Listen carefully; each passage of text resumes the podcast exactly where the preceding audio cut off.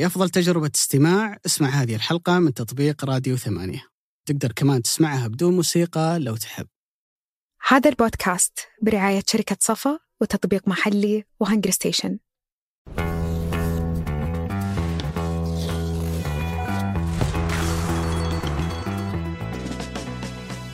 حياكم الله في حلقة جديدة من بودكاست مرتد البودكاست الذي يأتيكم بعد أحداث الجولة التاسعة عشر من دوري روشن.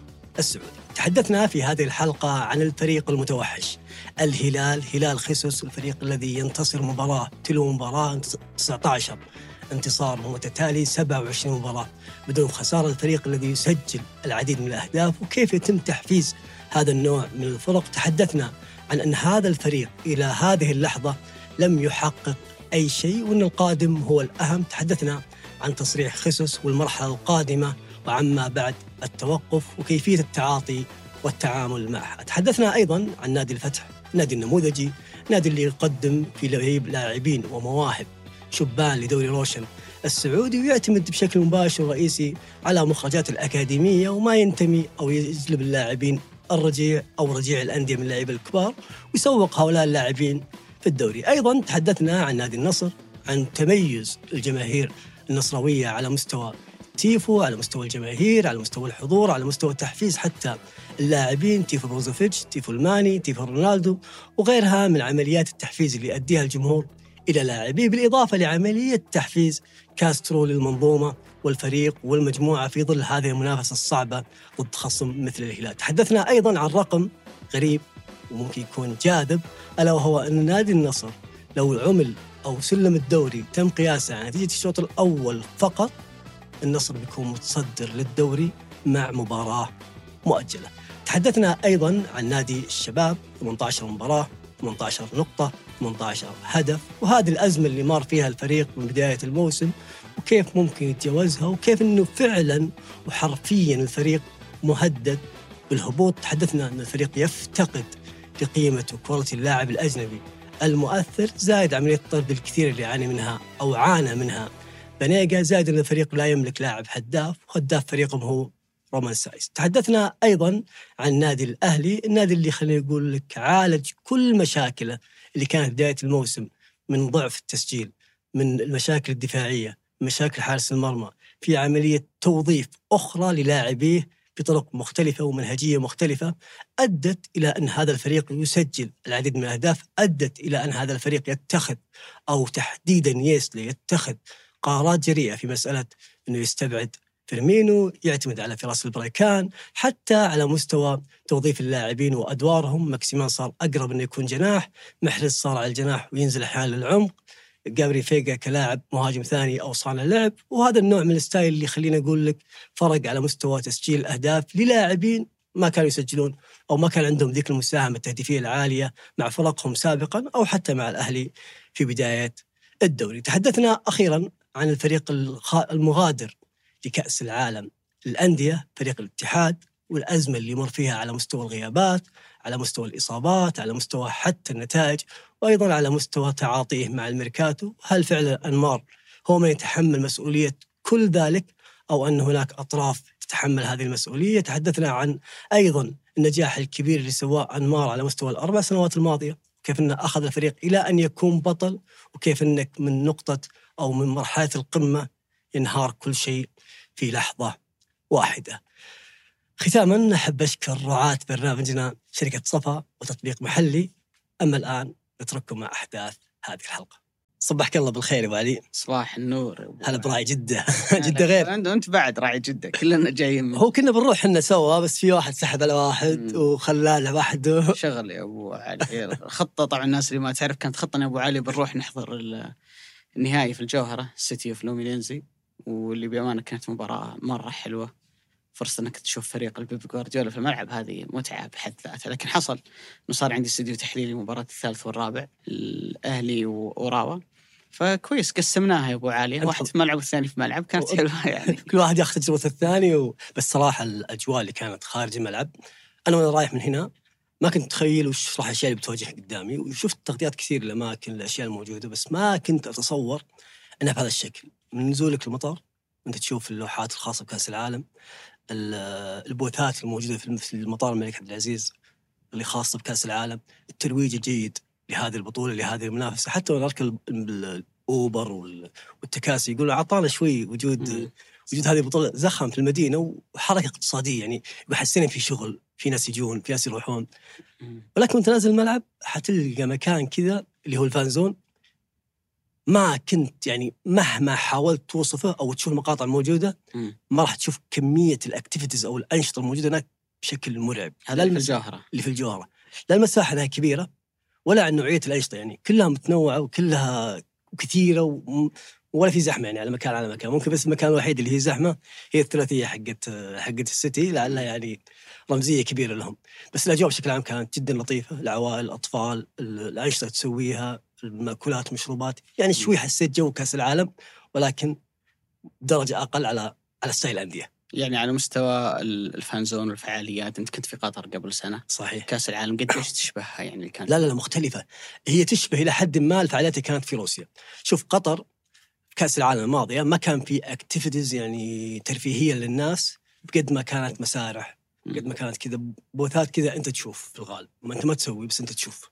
في روسيا لا كانت مختلفة شوي كانت تشبه اللي قاعدين نشوفه الآن في السعودية اللي فيه أنشطة ألعب أرمي كورة أرمي سلة آه كم مقياس قوة تسديدتك لو شتها بقوا فاهم تحديات بينك وبين أصحابك.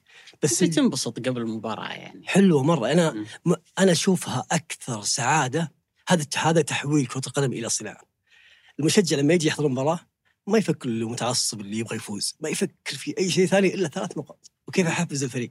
بينما الجانب الآخر من العائلة الأم الأب الأطفال بيجي يلقى يلقى كذا مم. لعبة لعبتين يستمتع تحس إنه يعيش جو حتى العائلة نفسها تتحمس إنها تروح بدل ما هي تغصب تروح مباراة وتابع. طيب ما تجذبني المباراه لا أنا عندي أنشطة قبل المباراة.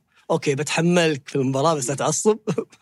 نرجع البيت سوا. صحيح تكون تجربة حلوة يعني عرفت لي على مدى ساعات أكثر من كونها بس 90 دقيقة أنت بتشوفها في الملعب. يمكن زي ما قلت أبو علي الواحد من أول ما ينزل في جدة أنت على طول تخش في جو كأس العالم. الاهتمام بالتفاصيل الدقيقة جدا إبراز هويتنا من خلال ال- الاستضافة اللون البنفسجي لون الخزامة وكل كل التفاصيل الجميلة اللي اللي كانت. بالمناسبة أبو علي أنا سكنت في في فندق فوأنا جاي كذا عرفني ال- الشاب اللطيف اللي كان في الاستقبال فجلست أسولف معاه وكذا قلت ها كيف شايفين كاس العالم وكذا قال يا رجل الفندق كله برازيليين. طبعا أنا قلت الكلام هذا ما أشوف أحد بس فعليا بعد المباراة لوبي الفندق عبارة عن جمهور فلومينينزي. عوائل رجال نساء؟ أطفال آه سوي دعاية أبو عالم. هو فندق خلاص. لكن كان مليان فعلا مليان آه، برازيليين والأجواء بأمانة كانت جميلة جدا. أنا كنت في مباراة الأهلي. وراوا جمهور الأهلي المصري كان رائع جدا تقريبا عبى خلينا نقول 80% من استاد الإمير عبد الله الفيصل ما ننسى أنه أنت تلعب بعيد عن عن بلدك ولكن جمهور الأهلي المصري كان يسافر مع الفريق في كل الأماكن اللي يلعب فيها. ثالث ورابع يا أبو علي. بالضبط. وكمان عندك جمهور أوراوا اللي أعتقد انه يعني نقل ثقافة تشجيع جديدة. أنا بصراحة أو شيء أول مرة أشوفه في حياتي. اللعيبة قبل لا ينزلون يسخنون كذا طالعين من غرفة الملابس ما توجهوا لل- للعشب لفوا مع المضمار وراحوا عند الجمهور. حيوهم بعدين نزلوا الملعب سخنوا بعد المباراة بعد ما انهزموا جاوا واعتذروا للجمهور ونحن آسفين. لدرجة أبو عالية في واحد من اللاعبين اللي هو مهاجمهم كانتي. أنا ما أدري ليش ما كان معهم بعد المباراة. ممكن فحص منشطات ممكن أي شيء. يعني بقى هو الحالة اللي ما جاء. يعني على بالك إن الجمهور نساه جاء بعدين هو بالحالة. وقف قدامهم واعتذر لهم هتفوا له للجمهور. يعني زي اللي يقول إحنا آسفين على خسارتنا اللي كانت في في هالمباراة فبأمانة هذه جمالية هالنوع من الاستضافات إنه أنت تشوف فيها ثقافات مختلفة ثقافات تشجيع مختلفة. الجمهور البرازيلي اللي حكينا عنه يمكن ما قبل البطولة انه جمهور رحال يسافر وراء المنتخب وأنديته في كل مكان. وأعتقد إنها صراحة تجربة ثرية بالنسبة لنا. كنت أسولف أنا وياك أبو عالية إنه التنظيم يعني إحنا دخلنا ملاعب في الدوري دوري أبطال آسيا سوبر أسباني إيطالي. أنا أول مرة أشوف هذه الدرجة من التنظيم اللي البعض يراها معقدة لكن أنت تقدر توصفها بشكل أفضل إنها دقيقة جدا. ما فيها مجال لل- إن أحد يدخل مكان هو غير مخصص. بالنسبة له والأجمل من هذا كله إن كل اللي أنت بتصادفهم هم شباب سعوديين. صحيح. فبالتالي لما يكتسبون هالخبرات بعد كم سنة بإذن الله تعالى عندنا كأس أمم آسيا 27 ومن هنا إلى 34 لما تبني داخلهم هالخبرات أنت كل بطولة تستضيفها بتقدم فيها شيء أفضل. آه، أعتقد إنه في رضا كبير جدا على اللي قدمته المملكة على مستوى الاستضافة، رضا بالنسبة لنا كسعوديين ورضا بالنسبة للفيفا ولجمهور كرة القدم، أعتقد إنها كانت تجربة صراحة لا تنسى 10 أيام مرة حلوة في جدة والواحد كان جدا سعيد إنه يعني لحق ولو جزء منها. على طاري الرضا أو على جانب الرضا في نادي جمهوره راضي عنه مو رضا تام رضا مطلق ورضا يكاد يكون آه، حتى ال... حتى الثماله. الهلال وقصة الحب التي بدأت خلينا نقول مع جيسوس ب- كنا, بدأت متأخرة شوي. إيه أحلى شيء دائما الحب إذا بدأ متأخر يكون له طعم ويكون له قيمة. يكون له حتى تعرف يقولون أبو علي ما ما أحب إلا من بعد عداوة. آه، أوكي ما كانت عداوة بس كانت العلاقة شوي متوترة في البداية ثم بعدين يعني تتكلم عن فارق 10 نقاط تتكلم عن فارق آه، على صعيد الأهداف 11 هدف بينه وبين أقرب منافس تتكلم عن فارق ثمان أهداف بينه وبين أقرب منافس على مستوى استقبال الأهداف تتكلم عن فارق يوصل إلى 34 من ناحية خلق الفرص المحققة للتسجيل بينه وبين أقرب منافس الهلال 89 الأهلي 55 أتوقع ما قد شفت أبو علي ولا راح تشوف في المستقبل أتوقع.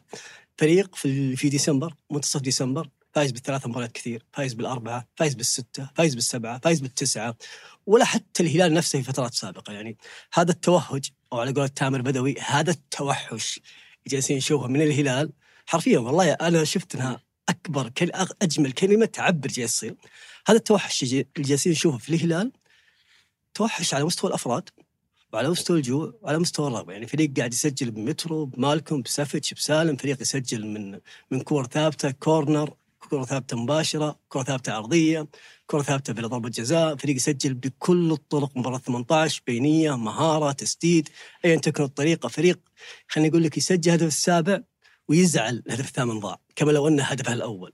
وفريق يضيع الهدف الثامن ويزعل كما لو أنه هدفه الأول اللي ضاع. يعني تحس اللاعبين فيهم جوع. هذا النوع من من الفرق وهذا النوع من من الشخصية اللي داخل اللاعبين ترى شيء ما هو موجود. أو يكاد يكون معدوم في الهلال تحديدا من سنوات، يعني الهلال يعيب عليه في فترات سابقة إنه يسجل هدف يهدي الرتم، يبدأ يبي- يبيص، يبدأ ياخذ المباراة على مراحل، يخفف الجهد البدني على اللاعبين. وفي الدين يسجل الثاني الثالث أو أحيانا حتى يستقبل هدف وتصعب عليه المباراه وصارت مع الهلال كثير. ولكن مع خيسوس حاول يغير هذا المفهوم، ترى حاول يغيره حتى في المرحلة الأولى. أتذكر أنا مباراة النفط العراقي والهلال في في 2019 الهلال متقدم أربعة خس على الدكة زعلان. مباراة الهلال والأهلي الهلال متقدم أربعة خس في الدكة زعلان. تكلم عن فترة سابقة. وهذا الشيء يعني خليني أقول لك اللاعبين مستشعرينه وصعب جدا إنك تخلقه إذا اللاعب ما استشعر حجم المنجز اللي قاعد تسويه. ترى فوزك بخمسة ستة سبعة ثمانية تسعة ترى مو شيء سهل. ولا كل فريق قادر انه يسويه. لدرجة إني الحين جالس أقول مو أقول الهلاليين مش معنى هارد لك يا أخي ما تفوزون 1-0 فارق هدف. ف يعني خليني أقول لك صنع مساحة حتى خلق رعب في كل خصم ممكن يلعب مع الهلال مستقبل. يعني لما أجي العب مع هذا الفريق أنا أكون فعليا خايف لأن هذا الفريق فايز بنتائج كبيرة وكبيرة جدا. في رقم يا أبو علي كذا قلت لازم إلا أجيب كم بالضبط لأنه هو الرقم اللي بيعطيني دلالات على أشياء كثيرة وبستند عليها في الحلقة هذه لين نهايتها. كم سجل الهلال هدف الشوط الأول وكم سجل الهلال هدف الشوط الثاني. الهلال سجل الشوط الأول 26 هدف الشوط الثاني 54 هدف ما مجموعه مم. 80 هدف في 27 مباراة يعني معدل يوصل كل المسابقات. كل المسابقات نعم. طيب أول نص ساعة كم سجل الهدف؟ أول نص ساعة 18 هدف. طيب ثاني نص ساعة في المباراة 18 هدف. ثالث نص ساعة في المباراة 44 هدف. شايف الجاب؟ طيب ال 44 من هدف 60 إلى هذه 90 تقريبا. ال 44 هذه هدف كم هدف جاء آخر 10 دقائق؟ عطني توقع. يعني المفروض ثلثها كذا يعني. 29 هدف آه. مو الثلث هذا فوق الثلث. فتحس إن الفريق عنده ذي ال- عنده الحضور الذهني والحضور البدني اللي يخليه في آخر الأوقات وطبيعي ترى في آخر الأوقات فريق المنافس حتى يبدأ ينهار نفسيا يبدأ يقل رتمه. لا الهلال جاية. في آخر 10 دقائق 29 هدف وتحس إن عنده ذي الرغبة. تلقى عندي ترى كثير في آخر 10 دقائق ربع ساعة تهدي الرتم تحاول تنهي المباراة بطريقتها اللي اللي تشوفها ملائمة لها بحكم إنه تعرف 90 دقيقة ومباريات مت- مت- متسلسلة وضغط مباريات طوال الموسم من بطولة دوري أبطال آسيا من بطولة الدوري من حتى على مستوى بطولات الكأس. حتى على مستوى الأهداف يا أبو علي تكلم عن فريق عنده 18 هدف بالقدم اليسرى 29 هدف بالقدم اليمنى تسع أهداف بالراس 14 هدف من كرة ثابته ومن زمان الهلال ترى ما كان فريق متوحش أو قوي في الكرة الثابتة. وهذا كان شيء يعيبه في سنوات. وترى الكرة الثابتة ما أتكلم بس عن عن فاول تحطه في الباب. جابها نفس جابها جابها كنو ولكن حتى الركنيات.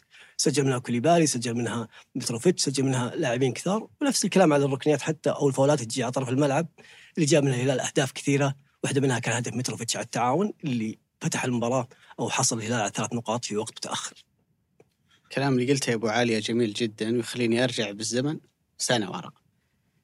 تاريخ 10 يناير 2023 يعني تقريبا قبل سنة إلا كم يوم من الآن. أنا كتبت تغريدة في تويتر عن الهلال الفترة اللي كان موجود فيها رامون دياز. إنه أنت لو سويت جدول لترتيب الدوري في ذاك الوقت بناء على انتهاء الشوط المباراة الأول حتلاقي الهلال متصدر للدوري. الهلال حيكون عنده 26 نقطة خلف النصر ب 25 نقطة من 12 مباراة. ولكن لو انت سويت ترتيب للدوري بناء على نتائج شوط المباراة الثاني حتلاقي إن الهلال موجود في المركز كم؟ بينزل من الأول إلى الثامن. أوه هذا يعني الشيء في انهيار واضح قاعد يصير الفريق في شوط المباراة الثاني وأنا من الناس اللي السنة الماضية الناس اللي يعني كانت تسمع مرتدة الموسم الماضي أزعجتهم من كثر ما كنت أقول إن دياز مدرب عنده مشكلة واضحة على مستوى تجهيز الفريق بدنيا وفي أشياء أنت ما تشوفها يعني أنت ماني متكي كذا وحاط يدي على خدي وتابع التمرين كل يوم في نادي الهلال.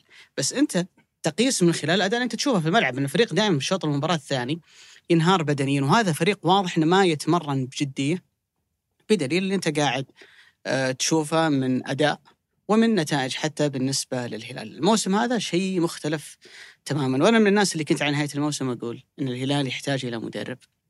يبعد عن فكرة الصداقة مع اللاعبين، إن اللعيبة حبايب إحنا وياهم. أنا ما عاد أقول ما أقول يعني إن المدرب يكون في صدام معهم لكن يكون في جدية، لكن بأمانة الجدية اللي قاعد يورينا إياها جيسوس هي مستوى أعلى بكثير حتى من اللي أنت كنت تتوقع. صحيح. يعني مباراة الهلال وأبها، الرجل حرفيا ما أبتسم اللي بعد هدف السادس والسابع. الدقيقة حاجة و80 عبد الله الحمدان بينزل يا ابني أنت مخلص المباراة وحاط النقاط في جيبك، المفروض تكون مسترخي. عبد الله الحمدان ويمسك البورد ويوريه يتحرك. يعني مدرب ثاني انزل العب. خلاص نتيجة مخلصة انزل خذ لك كم دقيقة، خذ لك مكافأة مباراة زي تركيز على التفاصيل. هذه أبو علي ما يفرق يعني تركيز على التفاصيل لما أكون أنا مدير مدرب في آخر الوقت أدخل لاعب وأعطيه علي. أبين أعطيك أنا إني أنا. جدية يعني هو الآن أنا في ظني أن المنافسة بين الهلال والنصر من هنا إلى نهاية الدوري في جزء يعني جزءها الأكبر والأوضح هو فني صراع فني يعني بين فريقين إمكانياتي وإمكانياتك خططي وخططك. لكن أعتقد أن أهم من ذلك بالنسبة لهم في هالمرحلة مع فارق السبع نقاط هي الموضوع النفسي والذهني. لو شعر النصر أن الهلال راح خلاص الدوري خلص تبدأ تلحظ أن الفريق نتائجه ومستوياته بتنزل. لو الهلال شعر إن الدوري خلص والأمور حسمت تبدا بتلاحظ إن الهلال بدأ يفقد نقاط وبدأ يتعامل مع المباريات باستسهال. من اللي يخلي كلا الفريقين يحافظوا على نفس الرغبة اللي موجودة عنده هو المدرب ولذلك بعد فارق النقاط بيجي يقول لك كنت تكلمنا في النقطة دي أنا و... أنا وياك وتامر الأسبوع الماضي إنه المدرب المفروض يبدأ يدخل بعض العناصر البديلة، بصراحة من الأسبوع الماضي للاسبوع هذا أنا رجعت أفكر في الموضوع يعني وش هي وجهة النظر اللي موجودة عند جيسوس وبأمانة أنا وجدت أنها مقنعة جدا. الفكرة هي إنك تبغى توصل للاعبين إنه كما لو إن فرق السبع نقاط مو موجود. لما أنا أجي المباراة الجاية وابدأ أسحب لاعبين ثلاثة وأجلسهم على الدكة وانزل لاعبين بدلاء، أنا تلقائيا أعطيت اللعيبة شعور إني أنا بديت أستسهل الدوري. صحيح. ان مباراة أبها وإن كان يعاني ووضعه صعب جدا في الفترة الماضية إني أنا بديت أعتبرها على أنها مباراة نقاطها في الجيب قبل لا ألعبها. تعرف المثل أبو علي اللي يقول لك زئير الأسد لا يكفي لقتل الضحية؟ ما أنت مهما كنت قوي ومهما كنت يعني شرس ومتوحش زي ما قلت ومهما كان الفريق الآخر يعاني إذا ما دخلت الأرض الملعب وبذلت كامل الجهد والتركيز. المطلوب منك. عمرك ما راح تكسب إلا انه أنت عندك هذا العدد من النقاط وعندك هذا العدد من الأهداف لازم تعطي في الملعب. فبالتالي الرسالة اللي يبغى جيسوس يوصلها للاعبين نتعامل مع هذه المباراة كما لو إنها أول مباراة في الدوري. نتعامل معها كما لو إن أنا والنصر بنفس العدد من النقاط كما لو إن النصر هو اللي متقدم علي بفارق النقاط. لو أنا أعطيتكم شعور إني أنا بديت أرخي شوي اللعيبة تلقائيا سيتراخون. صحيح. ولذلك بتشوف هذا خلينا نقول الطوفان الهلالي اللي قاعد يصير في كل مباراة واللعيبة ما يشبعون في جوع كبير جدا. والجميل أبو علي أن هالموسم الهلال هو أكثر فريق لعيبته سجلوا هاتريك في الدوري عنده أربعة الأربعة جت من ثلاثة لعيبة مختلفين. يعني متروفيتش سجل هاتريك أمام الاتحاد مالكم سجل هاتريك في الجولة الأولى أمام ال- الأبها وسجل أمام الحزم هاتريك. وأيضا سافيتش اللي كان في المباراة الأخيرة فتكلم عن ثلاثة لاعبين مختلفين غير عن ال ال الأرقام اللي قاعد يحققها سالم هذا الموسم. اللي على مستوى الصناعة والتسجيل هي أعلى من تقريبا كل المواسم الماضية اللي كانت ما موجودة عنده. ابو علي ليش سافيتش ومالكم ومتروفيتش مسجلوا هاتريك؟ ما جاك كذا هذا النوع من السؤال ليش دول ثلاث لعيبة تحديدا؟ لأنهم الثلاثه اللي يلعبون في ال- في العمق. في العمق تحديدا. طيب في كلام كثير على على ميشيل من ناحية آه، هبوط مستوى اللاعب أو انه اللاعب مو جالس يقدم في أداء أو مستوى جيد. وهذا الشيء صراحة أنا أعزيه للطريقة اللي يلعب فيها خيسوس وليس أو جيسوس وليس في في ميشيل نفسه. الهلال زي ما تكلمنا قبل ابو علي وشرحناها سابقا متروفيتش خلفه من اليمين مالكم ويسار سافيتش وعلى الطرف يمين ميشيل وعلى الطرف يسار سالم. أي أنك هذه هذه الطريقة وهذا الأسلوب أنت بعدت ميشيل بعيد جدا عن منطقة الجزاء أنت حد تحديدا حديته على إنه يفتح الملعب ويوسع الملعب للاعبين اللي في النص اللي هم سافيتش مالكم متروفيتش أو حتى لو لو ضمهم أي لاعب في نفس الوقت مترو ميشيل في الطرف اليمين معاه سعود اللي ضايق على الخانة كثير ومعاه برضو مالكم اللي يشبهه كثير. فنزوله بيكون صعب جدا لأن بيكون بينه وبين اللاعبين الموجودين. سعود ومالكم ازدواجيه أو تداخل في المراكز. فدائما تشوفه على طرف الملعب وفاتح اللعب ويعطي مساحات للاعيبه يدخلون العمق. سالم في الطرف اليسار. طبعا هذا الشيء انتج ان ميشيل ما يسجل اهداف بس سالم في الطرف اليسار. شوف سالم قاعد يسجل وقاعد يدخل كثير للعمق. وخليني أقول لك مستواه في في زيادة وفي تميزه مطلق. اللي يخدم سالم هنا إن الشهراني مش زي جودة السعود في الطلوع. وانسافت مو مثل ستايل لعب مالكم يحدك على الخانة أو يعطي يصنع ازدواجي ازدواجية. زائد الفارق الأكبر بين الاثنين إن مشلع على اليمين ترى قدمه المميزة هي اليمنى وسالم على اليسار قدمه المميزة اليمنى. فسالم لما يدخل لعمق الملعب تخدمه قدمه إنه يدخل يرجع على على جوا ويعطي عرضية ياخذ ون تو يلعب مهاره بس ميشيل لو دخل لعمق الملعب أو نزل داخل منطقة الجزاء ما يقدر يروح على يسار لأن قدمه ما يسار فهو يضطر إنه يروح في الغالب الجهة اليمين يلعب الأسيست أو يلعب العرضية أو يلعب البينية. فهذا النوع من من ال- من خلينا نقول الأسلوب والطريقة والمركز للاعبين أنت خلينا نقول حتى ترى سالم معدل اهدافه ترى أقل يعني مترو عفوا سافيتش أعلى أهداف من سالم لو شد لو شل ضربات الجزاء. أعلى أعلى لو شل ضربات الجزاء. ولكن هذا الشيء شوي هو اللي قلل quality اللاعب.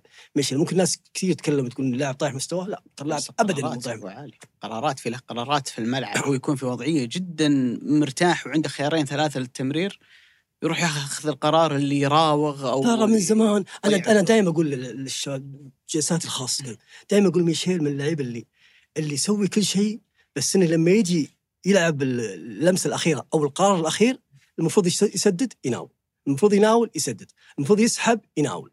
فالقرار الأخير دائم ودائما يحب الكرة في رجله. ترى كثير يعني من فترة طويلة هو زي كذا. بس ما كانت ملاحظة أو ما كنا نشوفها لين كان في شيء يسد شيء. كنا نشوف أهداف نشوف أسيست نشوف شيء يعني إيجابي. بس الآن ما نشوف الا الشيء الإيجابي ولا صرنا نشوف الأشياء أو نركز على الشيء الخطأ. كشفت حرب غزة حاجتنا لخدمة إخبارية موثوقة خصوصا مع انتشار الشائعات والأخبار المزيفة. فصحيفة الشرق الأوسط تقدم عبر منصاتها تغطيات حية لكل جديد وتحليلات عميقة وآراء متخصصة. عشان تعرف آخر الأخبار من مصدر موثوق تابع الشرق الأوسط صحيفة العرب الأولى. الجماليات المعمارية مهمة بس جودة البناء أهم وحداثة التصاميم مهمة لكن الخدمات والمرافق أهم. المهم والأهم مضمون. تملك المستقبل مع وحدات شركة صفاء للاستثمار. أعرف أكثر من الرابط في وصف الحلقة. أنا محمد آل جابر. وأنا هادي فقيهي. وهذا جديد ثمانية بودكاست جادي. كل أسبوع بنجلس نتناقش حول مواضيع اقتصادية واجتماعية ونتناولها من زوايا مختلفة. ونعرض فيها سياق جديد للأحداث والظواهر الاجتماعية. اشترك في بودكاست جادي من خلال الرابط في وصف الحلقة.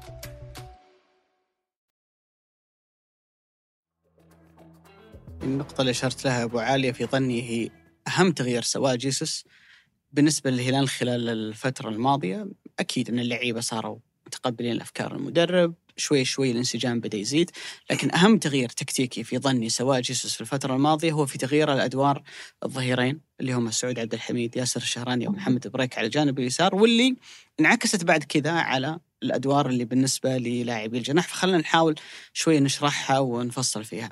الهلال تعودنا عليه طيلة السنوات الماضية سالم على اليسار كاريو على اليمين ماريجا ايا كان لاعب الجناح اليمين حتى ميشائيل الفكرة إن الهلال يصعد بالظهيرين مناطق متقدمة. في اللحظة اللي الاثنين يصعدون فيها مطلوب من الجناحين انهم يضمون للعمق أكثر ويكون في مهاجم وتحتهم صانع لعب والهلال يلعب باثنين وراء أو حتى لما مع دياز لما كان يلعب ب 4 3 4 3 فالفكرة هي إن دائما تطلب من الظهيرين انهم يزيدون تقريبا يوصلون إلى الركنية.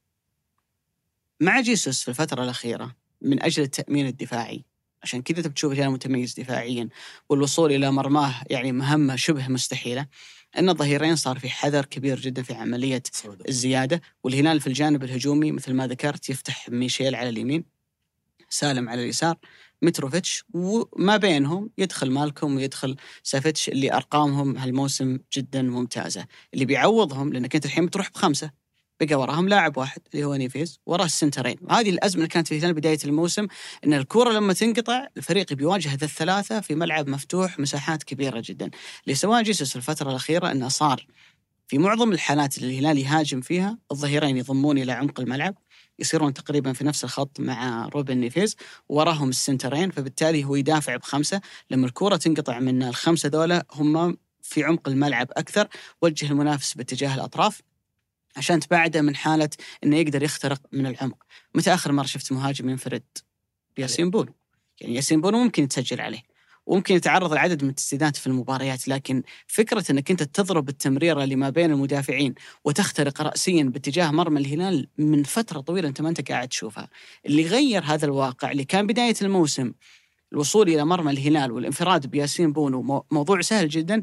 هي ذا الفكرة اللي لجأ إليها جيسوس إنه يدخل الأظهر إلى عمق الملعب في الحالة الهجومية ويفتح الملعب بالجناحين فبالتالي لما يكون ميشيل على الخط أو قريب من الخط وسالم زي على الجانب الآخر بيخدم المجموعة بيعلي أرقام مالكم بيعلي أرقام سافيتش بس هم الاثنين فعاليتهم الهجومية بتقل. يحسب صراحة للمدرب إنه قدر يلاقي ذا يعني ذا التوظيف تحس إن الفترة الأخيرة الهلال هو عبارة عن مكنة.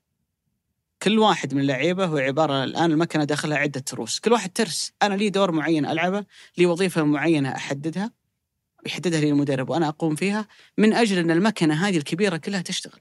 من أجل إنها تكون كاسحة في الجانب الهجومي.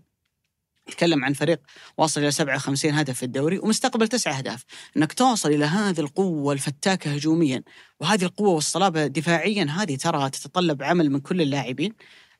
اللعيبة حابين المدرب حابين الأدوار اللي هو قاعد يعطيهم إياها. آه ونجاح كبير جدا بالنسبة لجيسوس يعني الرجل اللي كان هناك شك كبير جدا في بدايته مع الهلال قاعد يورينا اليوم نسخة قوية جدا مرعبة جدا من الهلال ولكن أنا بقول العبارة اللي يقولها جيسوس بعد كل مباراة. إحنا ما حققنا شيء للحين.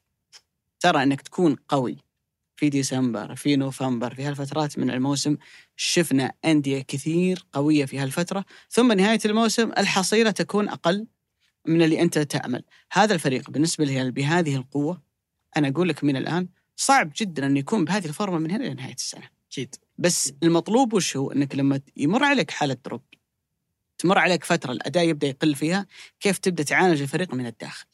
كيف تبدأ الآن من الآن للفترة الشتوية تدعم الفريق وتعزز الفريق؟ لأنه إحنا نتكلم عن هلال على الأقل الفريق الأساسي ترى ما في إصابات. صحيح. ما في عنصر مؤثر لو غاب عن اله... يعني بس نيمار الوحيد اللي ما لا, لا تتكلم عن نيمار لأنه نيمار ممكن ما دخل في المجموعة ولا أكيد إنك تتكلم عن سوبر ستار الفريق. لكن اتكلم عن الشكل الآن الفريق الهلالي الآن يتوصف إنه قوي مرعب متوحش هذا الفريق ال 11 لاعب اللي كسب النصر اللي قاعد يؤدي بشكل رائع في المباريات الأخيرة العناصر الأساسية اللي يعتمد عليها جيسوس كلهم حاضرين. طيب بكرة إذا صار عندك إصابة هذا سؤال مهم.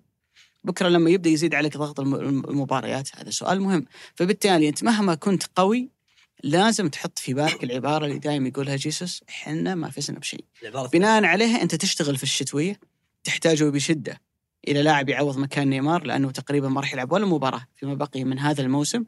أنت بهذا الفريق وهذا الفارق النقطي اللي موجود عندك على مستوى الدوري أقول لك إياها بأمانة المشجع الهلالي يجيه شعور هذا الفريق إذا ما فاز بثلاثية الموسم ما ما فاز بشيء. لا هو موش ما فاز بشيء بس فريق قادر. تعرف أبو علي يمكن البيت الشعر اللي يحبه اللي يقوله المتنبي وما رأيت في عيوب الناس عيبا كنقص القادرين على التمام. أنت قادر. هذا الفريق بهذا المستوى والفارق الملحوظ بينك وبين منافسيك انت قادر يعني أنت اليوم واصل إلى يعني آه،. إي يعني أنت أنت واصل إلى نصف نهائي كأس الملك ومعدي مجموعتك وأمورك تمام في دوري أبطال آسيا وعندك فارق سبع نقاط في الدوري وممكن يزيد يعني في, عشر في, ال-. في, ال- في الفترة القادمة فبالتالي وش اللي يمنعك من أنك أنت تفوز بالثلاثية؟ وش اللي يمنعك من أنك أنت تكسبها طالما هذا فريقك وطالما هذا مستواك؟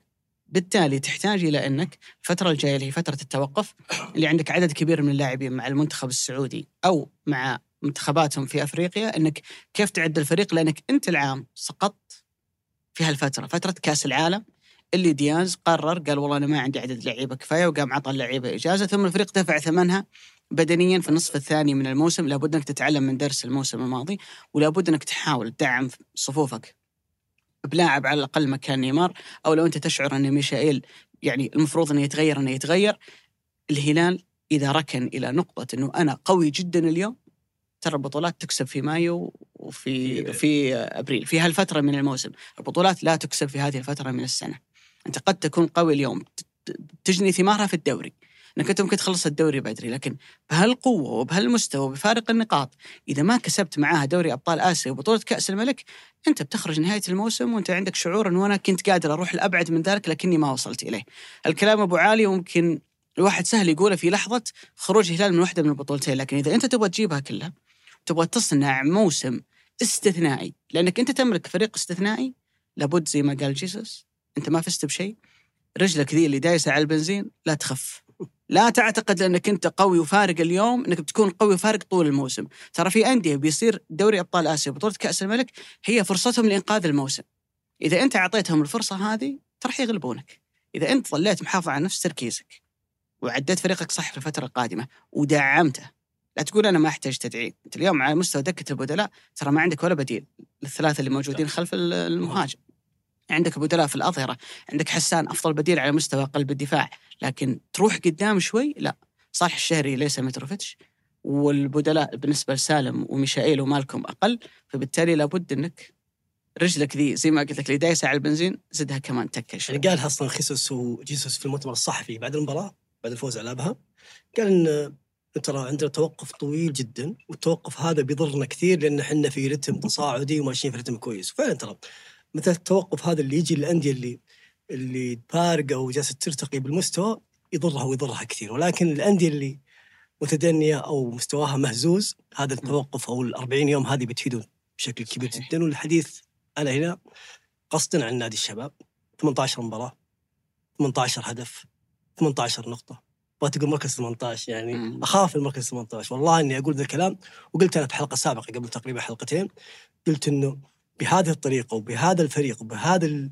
بهذه النوعية من المباريات وبهذه النوعية حتى من من التعاطي مع المباريات للاعبين الموجودين من ناحية محليين أو أجانب فريق مو رايح مو رايح بعيد وبينهز في, في مع كل هزة بينهز وبيتأثر وبيطيح مباراة بعد مباراة يعني إحنا لما جاء كراسكو كنا نقول كراسكو جاي بشكل مختلف ما تأثر بالفريق كراسكو الآن تأثر بالجو العام في الفريق لما كنا نشوف بنيق اللاعب الأفضل من سنوات في الشباب ومستواه دائم ثابت الموسم هذا تأثر.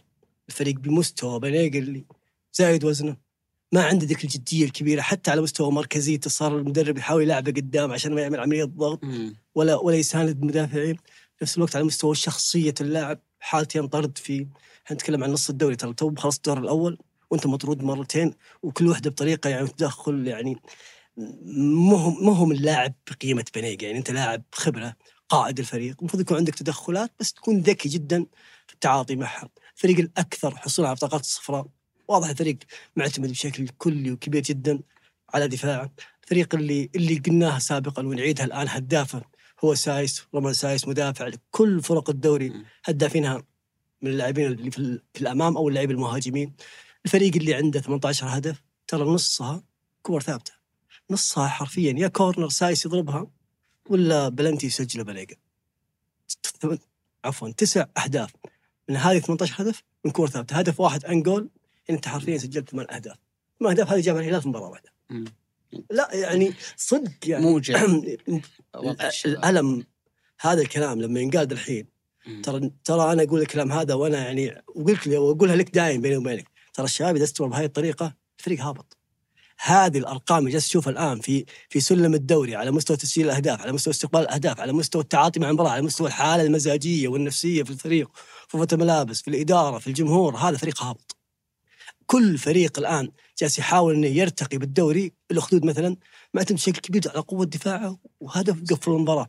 عندك أندية ثانية؟ لا. أوكي أنا أستقبل أهداف كثيرة بس ترى يسجل أهداف كثيرة وإن شاء الله قادر يعدي الرائد ترى الرائد من من أفضل الأندية على مستوى التنظيم الدفاعي. ترى ما عنده ما مسجل أهداف كثيرة.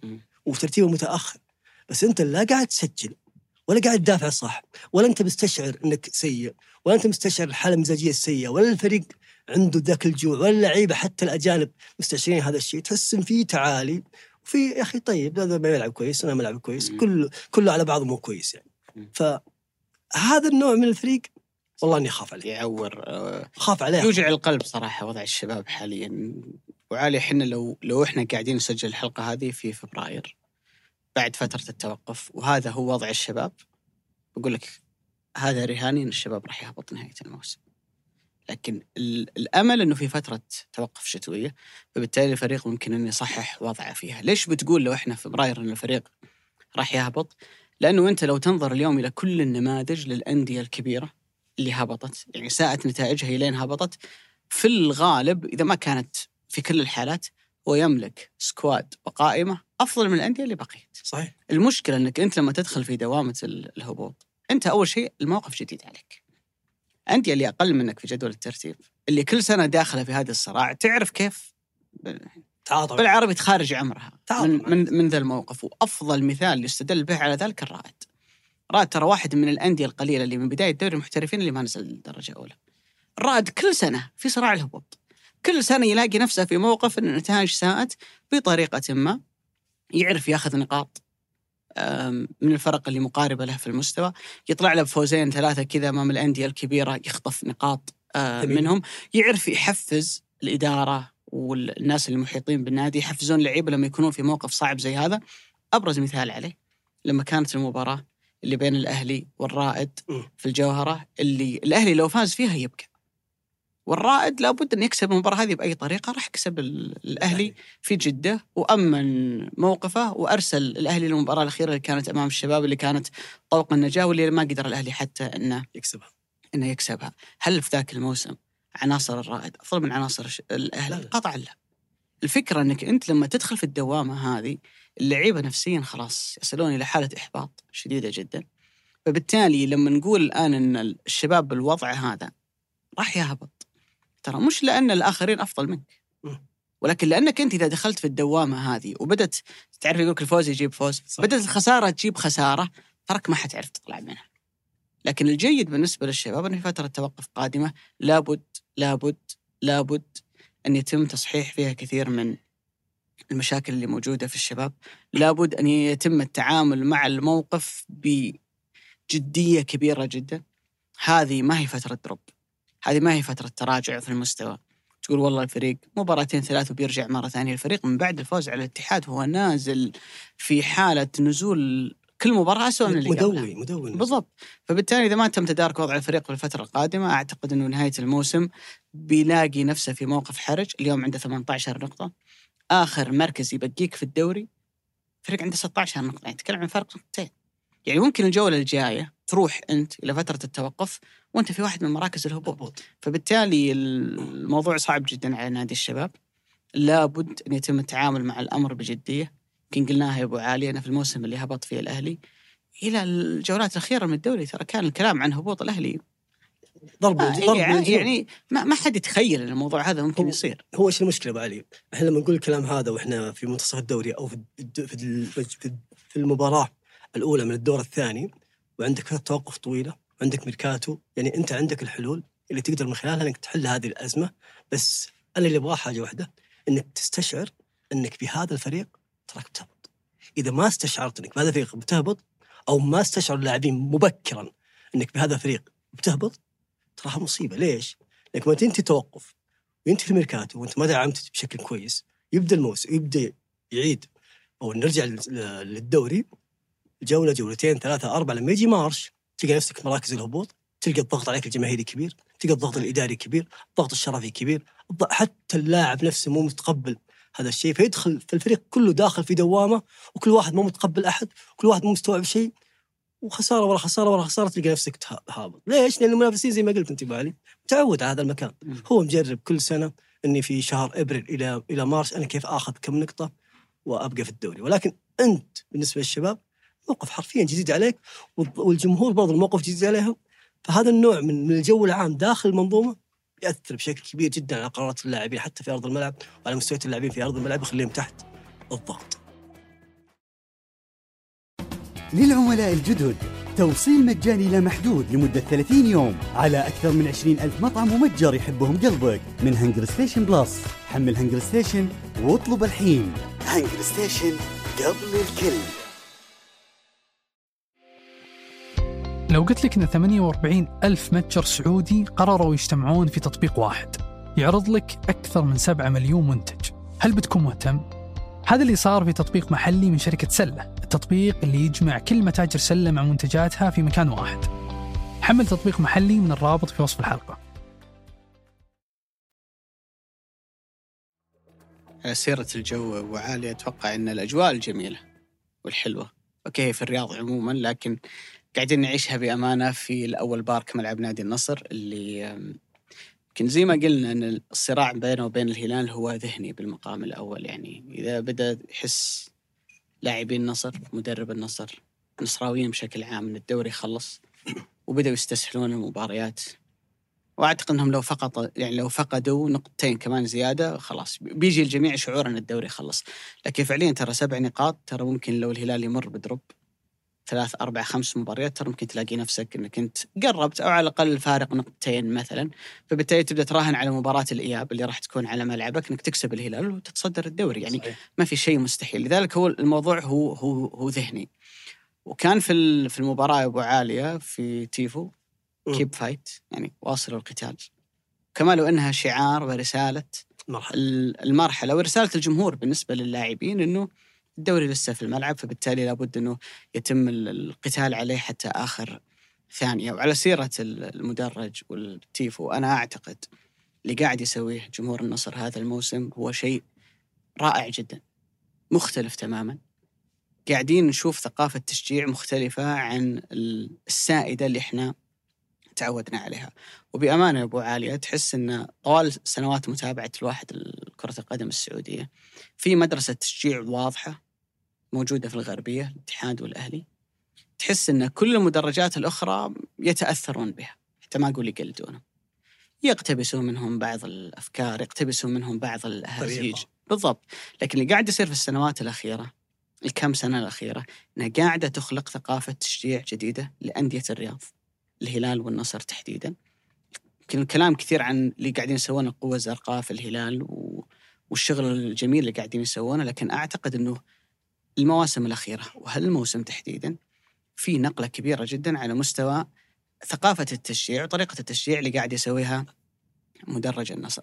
والجميل أنا بالنسبة لي أنك قاعد تخلق هويتك الخاصة طريقتك الخاصة في إبراز مدرجك بالشكل الجميل جدا.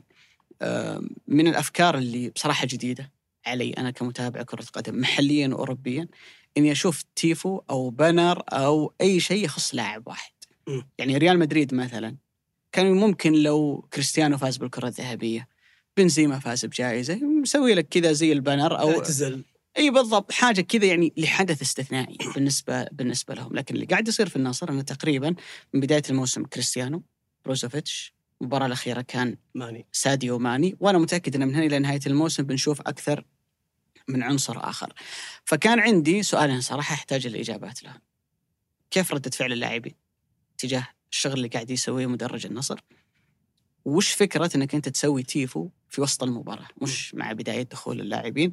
فتواصلت مع الإخوان في مجلس إدارة جمهور نادي النصر. وبأمانة الجواب كان ان ردة فعل اللاعبين جدا رائعة.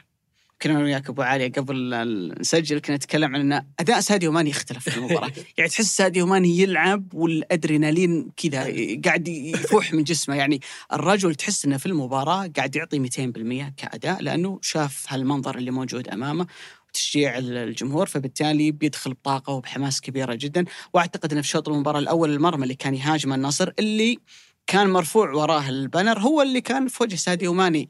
طوال إي بالضبط طوال شوط المباراة الأول فله ردة فعل إيجابية ورائعة جدا عند اللاعبين رونالدو كان جدا سعيد صحيح. باللي عمله الجمهور بروزوفيتش كان أنا بالنسبة لي يمكن أجمل لقطة عملها جمهور الموسم هذا لما بروزوفيتش إيه. خذ ال- البومب ورماها عليهم وبعد كذا شعل المدرج. السؤال الثاني أبو علي إنه ليش يصير وسط المباراة؟ الجواب صراحة كان كان جميل جدا إنه إحنا نعمل الشغل هذا ما هو من أجل إنه يتصور ولا هو من أجل إنه يظهر في الكاميرات. إحنا نسويه عشان اللعيبة نفسهم. في أرض ملعب يشعرون في الملعب انه إحنا واقفين معهم. ففعليا لما رفع النصر تيفو keep fight بعدها بدقيقتين أو ثلاث النصر سجل الهدف الأول في شوط المباراة الأول. ممكن اللعيبة يحتاجون الرسالة هذه وسط المباراة لما يبدأ تحس إنه شوي ال- الرتم يبدأ يقل اللعيبة يبدون يتعبون. والفكرة هي إنه ترى مو بكل شيء بيتصور من خلال التلفزيون. في أشياء أنت اليوم قوة ال social media عندك. صحيح. الأشياء اللي ممكن الناس تلتقطها بجوالاتها وبعد كذا تشاركها في مختلف منصات التواصل. لما لاعب ياخذ صورة المدرج والمباراة شغالة ينشرها بعد كذا في حسابه. كريستيانو مثلا في إنستغرام. عدد المتابعين عنه عنده قوة كبيرة جدا. نفس الكلام ينطبق على ماني وعلى آه، بروزوفيتش. فأعتقد إنه في نجاح كبير جدا صراحة لمدرج النصر هذا الموسم. أنا اللي مرة حابة إنهم قاعدين قاعدين يقدمون شيء مختلف. يعني شيء جديد. يعني إنك أنت تاخذ تقتبس فكرة سواء من مدرج محلي أو من مدرج عالمي وتحاول إنك تطبقها ترى ما حد راح يلومك. في نهاية الأمر أنت قاعد تتأثر بال... بالمناخ التشجيع أو المحيط اللي موجود عندك، لكنك تروح باتجاه إنك تجيب أفكار جديدة ومختلفة، تكون أنت سباق فيها، أعتقد إن النقطة جدا تحسب لهم. وبأمانة، إحنا هنا نتكلم عن مجلس إدارة جمهور، لكن كل هذا ما راح يصير لولا الجمهور. لولا المدرج اللي يعبي الملعب في كل مباراة. يعني والفكرة هي أبو عالية إنك أنت ليش تحاول تقدم شيء مختلف؟ اليوم بأمانة مين أكثر مدرج تحس إنه في شريحة جمهور من خارج البلد. تحس إنه هو مدرج خلينا من وصف إنه النصر عالمي لأنه هذا لقب الفريق لكن هو فعلا مدرج عالمي لأنه أنت عندك كريستيانو رونالدو. صحيح. يعني أنا متأكد إن أي واحد بيجي يزور الرياض بيروح فعاليات موسم الرياض بيتمشى في البوليفارد بيروح مدري بيحط عنده في الجدول يا أخي أبغى أشوف كريستيانو رونالدو. الملعب جميل اللي هو ملعب الأول بارك. وملعب رائع جدا وصول له سهل المواقف. اللي حضر في الأول بارك يعرف كل التفاصيل هذه. وجود كريستيانو رونالدو مغري جدا بالنسبة لك إنك أنت إذا جاي زيارة للرياض ما تفوت مباراة تحضرها لنادي النصر فبالتالي أنت تحتاج إنك توري أفكار مختلفة وجميلة وغير مسبوقة بالنسبة لك. فبالتالي أعتقد إنه إذا الموسم هذا فيه عدة نقاط مضيئة في عدة نجوم لهذا الموسم واحد منهم قطعا بلا شك هو مدرج النصر والشغل الجميل اللي قاعدين يسوونه. أتوقع أبو علي بحكم إنك interista ما ما يسويها جمهور الانتر لا لا. اي ما ما يسوي يسوي تيفو لبروزوفيتش ولا اللاعب بعينه لا لا العاده العاده تيفو العادة لأنه مكلف ماليا. والإيطاليين تعرف شوي يعني الاوضاع حريصين، ما. عندنا ما أقدر أشتري تيبو حقيه شراء ولا اعاره لازم ندفع قيمته.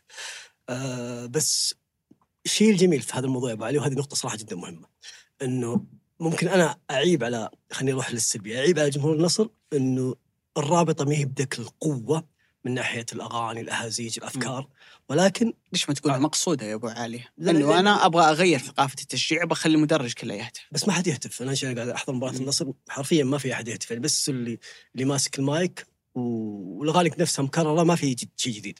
ولكن النصر صنع الجديد في التيفو لأنك أول شيء عندك ملعب. ترى هذا شيء مرة مهم. استغلالك لقيمه الملعب ترى أمر جدا مهم. لا مستوى التيفو. التيفو ترى لما طلع اللوحات اللي تحت أو. ال- أي. دي الشاشة ذي هذه طلعت نيران. مشاعل إي شعلت هذا أعطى جو أعطى جمال للتيفو. واستخدام أفضل الطرق أو أفضل السبل إني أخلي التيفو حقي حلو. نفس الكلام على مستوى الأهداف. لما يسجل نصر هدف على طول ال music تشتغل أغنية. لما الفريق يدخل قبل المباراة أغاني وتحفيز. مم. بعد المباراة أغاني وتحفيز. مم. فهذا النوع من من التحفيز من الملعب من ناحية تشجيع من ناحية أغاني من ناحيه من ناحية جو عام اللي يخلقه داخل الملعب حتى يعطيك خلينا نقول لك قيمة لملعبك على مستوى المنافس. حتى المنافس لما يجي يهاب إنه يلعب في الأول بارك وهذا هذا النوع من الأندية أو هذا النوع من الملاعب يتمنى أي مشجع إنه يوصل له. لأنك لما تكون قوي في ملعبك تراك أنت تحرفيا بطولات اللي اللي فيها ذهاب واياب خروج مغلوب هذه أنت مكتسحها مكتسحها. ممكن الدوري تعاني فيه ولكن خروج مغلوب انت مكتسح عندك ملعب مؤثر حتى على مستوى النتائج فاعتقد جمهور النصر جالس يقدم شيء حلو. أتمنى إن الشيء الجميل هذا اللي التيب هذا الرائع إنه ينعكس برضو على المدرج اللي خلف مرمى النصر. شوف هو أكيد آه، زي ما قلت أبو علي إن الملعب له دور والشاشات اللي أنت يعني حتى يصير فيها زي التعليمات إنه كلام صف إيه، يعني. الحين المفروض أنتم تصفقون وكذا بالعكس أنت قاعد تستغلها بشكل رائع جدا أنا متأكد إنه الفترة القادمة اللي هي ما بعد التوقف لما الهلال يلعب في كينجدوم ارينا بتشوف يعني شغل جميل ومختلف من رابطة جمهور الهلال اللي بأمانة يمكن عانوا خلال الفترة الأخيرة إنه مرة في الملز مرة في ترى style شوف الملعب الملموم اللي بدون إيه. مضمار اللي يفرق يفرق. يفرق, كثير لا شوف ترى يعني. بعد في جزئية مهمة مرة ترى ترى ثقافه المشجع النجدي أو أهل النجد. تختلف عن ثقافة أهل الغربية. يعني مستواه تبان أبو علي خلينا نتكلم بوضوح يعني لسنوات كانت الأهازيج تحس هي نفس اي لا لا هي فعلا. شوف الهلال والنصر جالسين الآن يصنعون صناعة. يسوون صناعة مدرج. ترى هذا مو مو جمهور الهلال الحقيقي.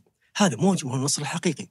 لسنوات وحنا نشوف مدرج الهلال يجي واحد يقول يا هلال اللي نزل اذكر بالخير مم. يا هلال والجمهور جالس. حاضر متكي. مروق على الثنيان ولا على العشيان ولا ونفس الكلام عن النصر جمهور حاضر مروق يشوف يشوف ماجد يشوف محيسن يشوف هذا هريفي بس الغربيه بشكل عام بحكم تداخل ثقافات عليها وجودها بالقرب من الحرمين يعني كثرة ال- الأجانب فيها تشوف فيها ترى أكل مختلف. أكل أفريقي صدق أكل اسيوي تشوف أنواع ثقافة مختلفة لبس مختلف طريقة تعاطي مع الحياة مختلفة. وتشوف وتلمس هذا بوضوح في المدرجات. يعني تحس الجمهور عنده عنده حب الغناء حب الفن. مم. ترى موجود طاغي في. في. الجمهور الغربية. راعين جمهور- راعين وناسة. إحنا شوي ثقيلين دم ترى حقين نجد شوية. تحس إنه كذا. لا ما أبغى. صدق والهلال والنصر جالسين يدفعون ثمن هذا الشيء إنهم جالسين يصنعون مدرجهم. القوة القوة الزرقاء ترى صناعة. يعني الناس جالسة تشتغل عليها بشكل مرعب عشان تكون بهذا الشكل. صح. نفس الكلام. نقلة نوعية. ولكنها نقلة نوعية ولكن خل... يعني. خلينا نروح للمباراة. والهدف الجميل اللي سجله تلس صراحة واحد من أجمل أهداف الدوري ان لم يكن أجملها على الإطلاق. وتراك تلعب ضد منافس ترى مو مو سهل. يعني أنا أشوف الكوره هي نازلة تلس يراقبها يراقبها, يراقبها. ترى ترى مثلا كنت تشوت كوره نزولها من فوق ترى أصعب من تجيك يعني جاية أفقية بأقل. مم. يعني قديش هدف زيدان على باير ليفركوزن؟ هدف عظيم جدا. مم. الكوره جاية من فوق نزل نازله اي نزول فأنا وقفتي مم. ضربتها لازم تكون ميكانيكية ركبتك كيف تثنيها والقدم نفسها والضربة في المكان الصح. الهدف ترى مو سهل مو سهل ابدا. حتى الحارس ترى ما كان متوقعه وحتى مم. لما حاول انه ياخذها رغم إنها كانت في الزاوية القريبة ما قدر عليها لأن كانت قوية وقوية جدا. تلس خلينا نقول واحد من المدافعين أو واحد من الاظهره اللي اللي هداف مفتاح لعب صانع قدم قوية. كل المميزات خلينا نقول لك الظهير المتكامل تلقاها فيه. ولعل النصراويين بشكل عام دائما ما يحضرون مباريات النصر أو دائما ما يشوفون مباريات النصر. والأهداف حاضرة المتعة جاية فريق يسجل بماني رونالدو تلسكا بغيره من اللاعبين. يعني خلينا نقول لك جو عام كذا بداية المباراة تشوف النصر كذا فارق في النتيجة وجالس يعطي رتم عالي جدا. ولكن الشيء الملاحظ اللي هو هدف العادة من رونالدو يقابله خلينا نقول لك استقبال هدف العادة بالنسبة للنصر. يا أخي أنا ما أدري متى آخر مباراة النصر طلع فيها ب clean sheet حرفيا ما أدري متى آخر مباراة. يعني الآن وصلنا 18 مباراة للنصر فقط أربع مباريات طلع فيها أو طلع فيها فريق كاسترو بشباك نظيفه وهاي تراها مشكلة مشكله كبيرة جدا. لما جيت أشوف هذه الأهداف اللي استقبلها النصر يا أبو علي على مستوى مباريات تحديدا ما بين الشوط الأول والثاني لقيت إن أربع أهداف سجلت على النصر الشوط الأول. يقابلها 16 هدف استقبلتها شباك النصر في الشوط الثاني وهذا رقم كبير جدا. لما تيجي تدخل في عمق هذه 16 هدف متى جت؟ تراها كلها أو تسعة منها كان في آخر عشر دقائق. يعني أنت حرفيا جالس تستقبل أو استقبلت 20 هدف هالموسم تسعة منها في آخر عشر دقائق. هذا يعطيك دلالة على الحضور البدني للفريق. الحضور الذهني للفريق هل الفريق بكامل تركيزه بكامل عافيته بكامل خلينا نقول لك حضوره الذهني والبدني في المباريات ولا عندك مشكلة بدنية أو ذهنية فريق هل الفريق لما يتقدم اثنين ثلاثة أربعة وهذا الشيء تكلمنا فيه عن الهلال إنه هل الفريق باقي طاغي يبغى يسجل ولا خلاص استراخه دفاعيا يبدأ الأمور تفلت عادي ما يبحث عن كلين شيت لا الواضح إن الفريق جالس استراخه الفريق مو جالس يتعامل بجدية في آخر دقائق هل عنده. هل قدرة اللاعبين البدنية جالس تخذلهم أو إن الفريق ذهنيا مو قادر يروح في في 90 دقيقة متواصلة. بهذا الرتم العالي. وترى هذه مشكلة كبيرة. هدف ابها ترى آخر دقيقة. هدفين كانت في آخر عشر دقائق. هدف ال- الأهلي في راس بلاكان كان في آخر عشر دقائق. الاهداف كثيرة كنت كانت بتورطك كانت بتدخلك مسار أنت في غنى عنه. وأتذكر زين أبو علي يورجن كلوب مدرب نادي ليفربول واللي دائما يقول إن فريقي هم وحوش العقلية. إيش كان يقول؟ كان يقول إني أنا عشان أصنع هذا النوع من الفرق اللي اللي في حالة ذهنية مميزة وبدنية عالية لآخر دقائق المباراة ولآخر حتى مراحل الموسم أنا جبت شركة اسمها نيرو اليفن متخصصة في علم الأعصاب.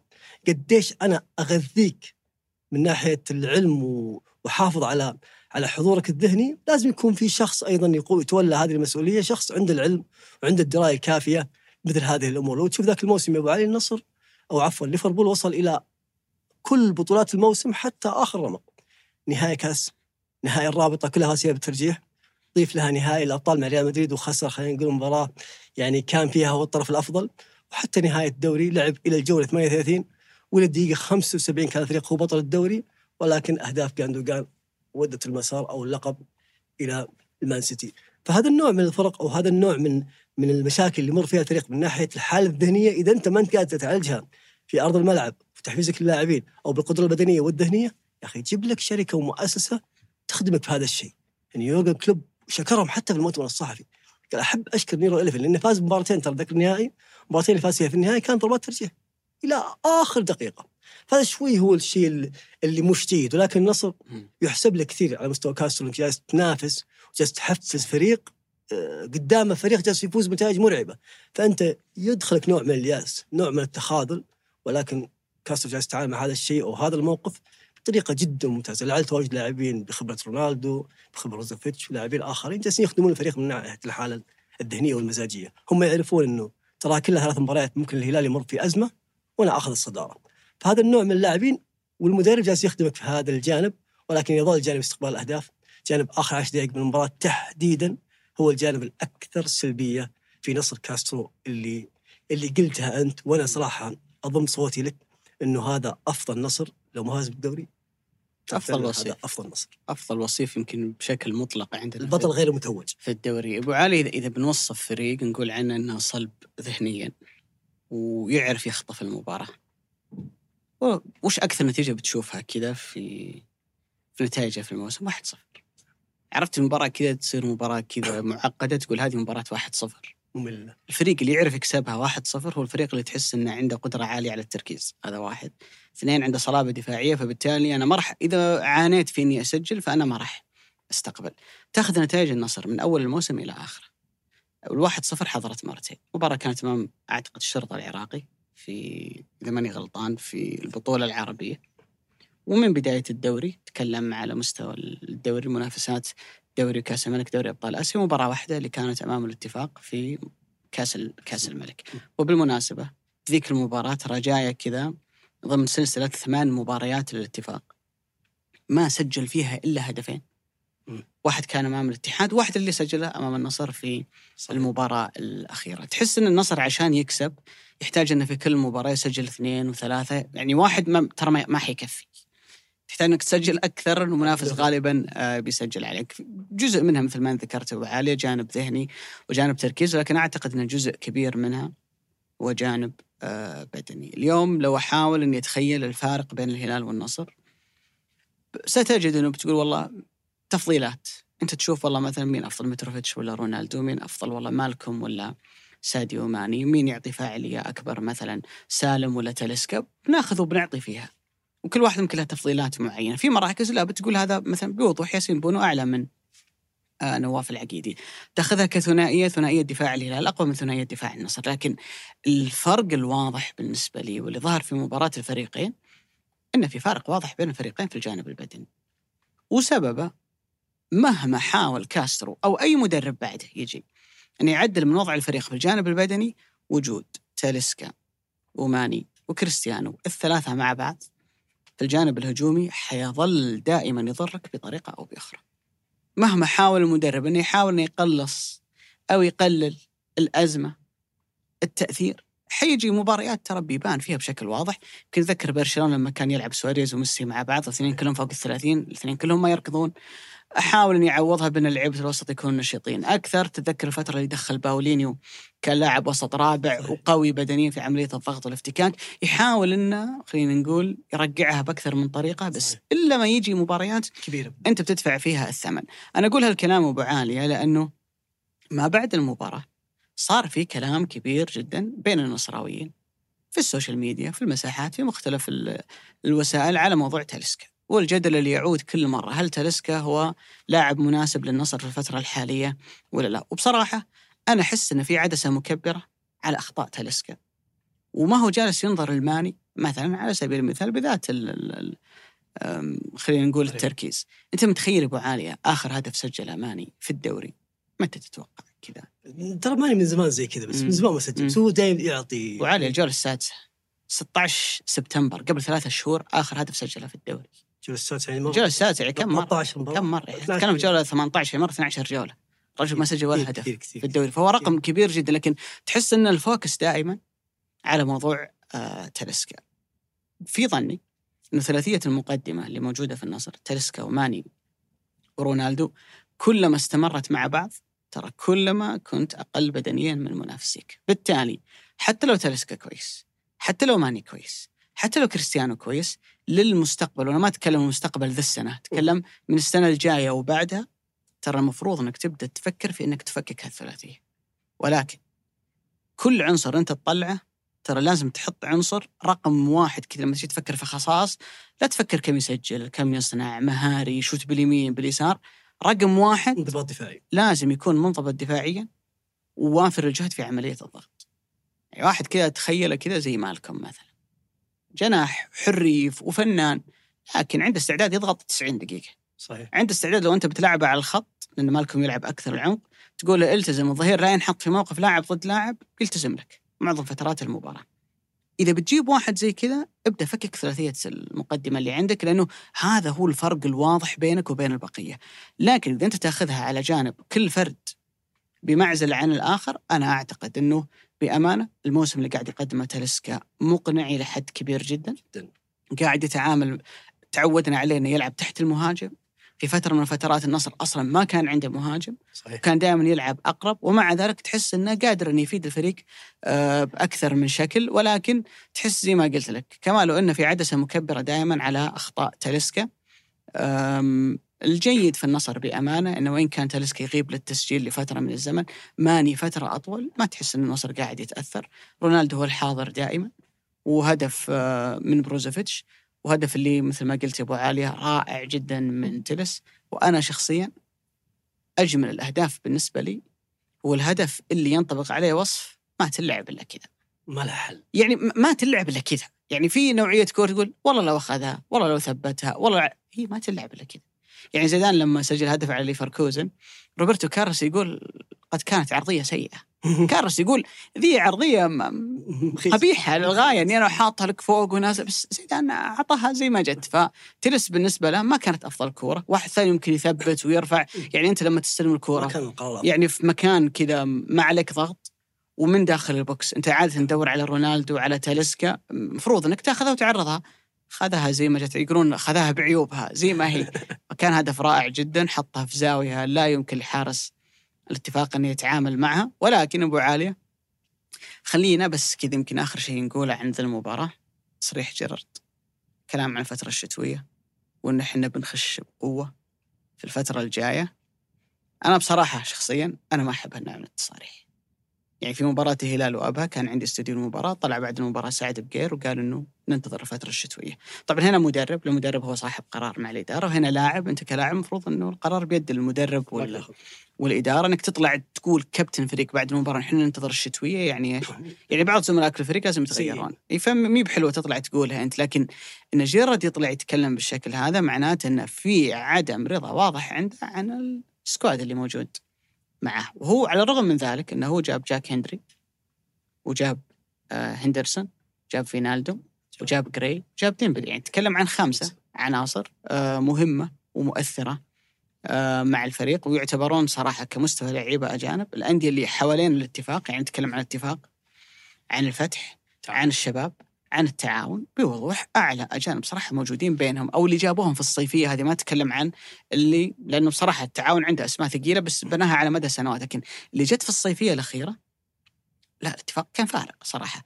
فإذا أنت كمان لسه ما أنت راضي معناته إنه هو مش راضي ترى بس في المجمل تحتاج إلى تحتاج إلى تغييرات يعني في الفترة القادمة. فمعناته أنت تبغى تغير الثلاثة اللي أنت جيت ولقيتهم موجودين يعني كويسون وتيسيران والحارس فيكتور أعتقد اسمه فيكتور. هو يبغى إيه. هو يبغى جناح. حتى إنه في آخر الميركاتو كان يقاتل على جوتا.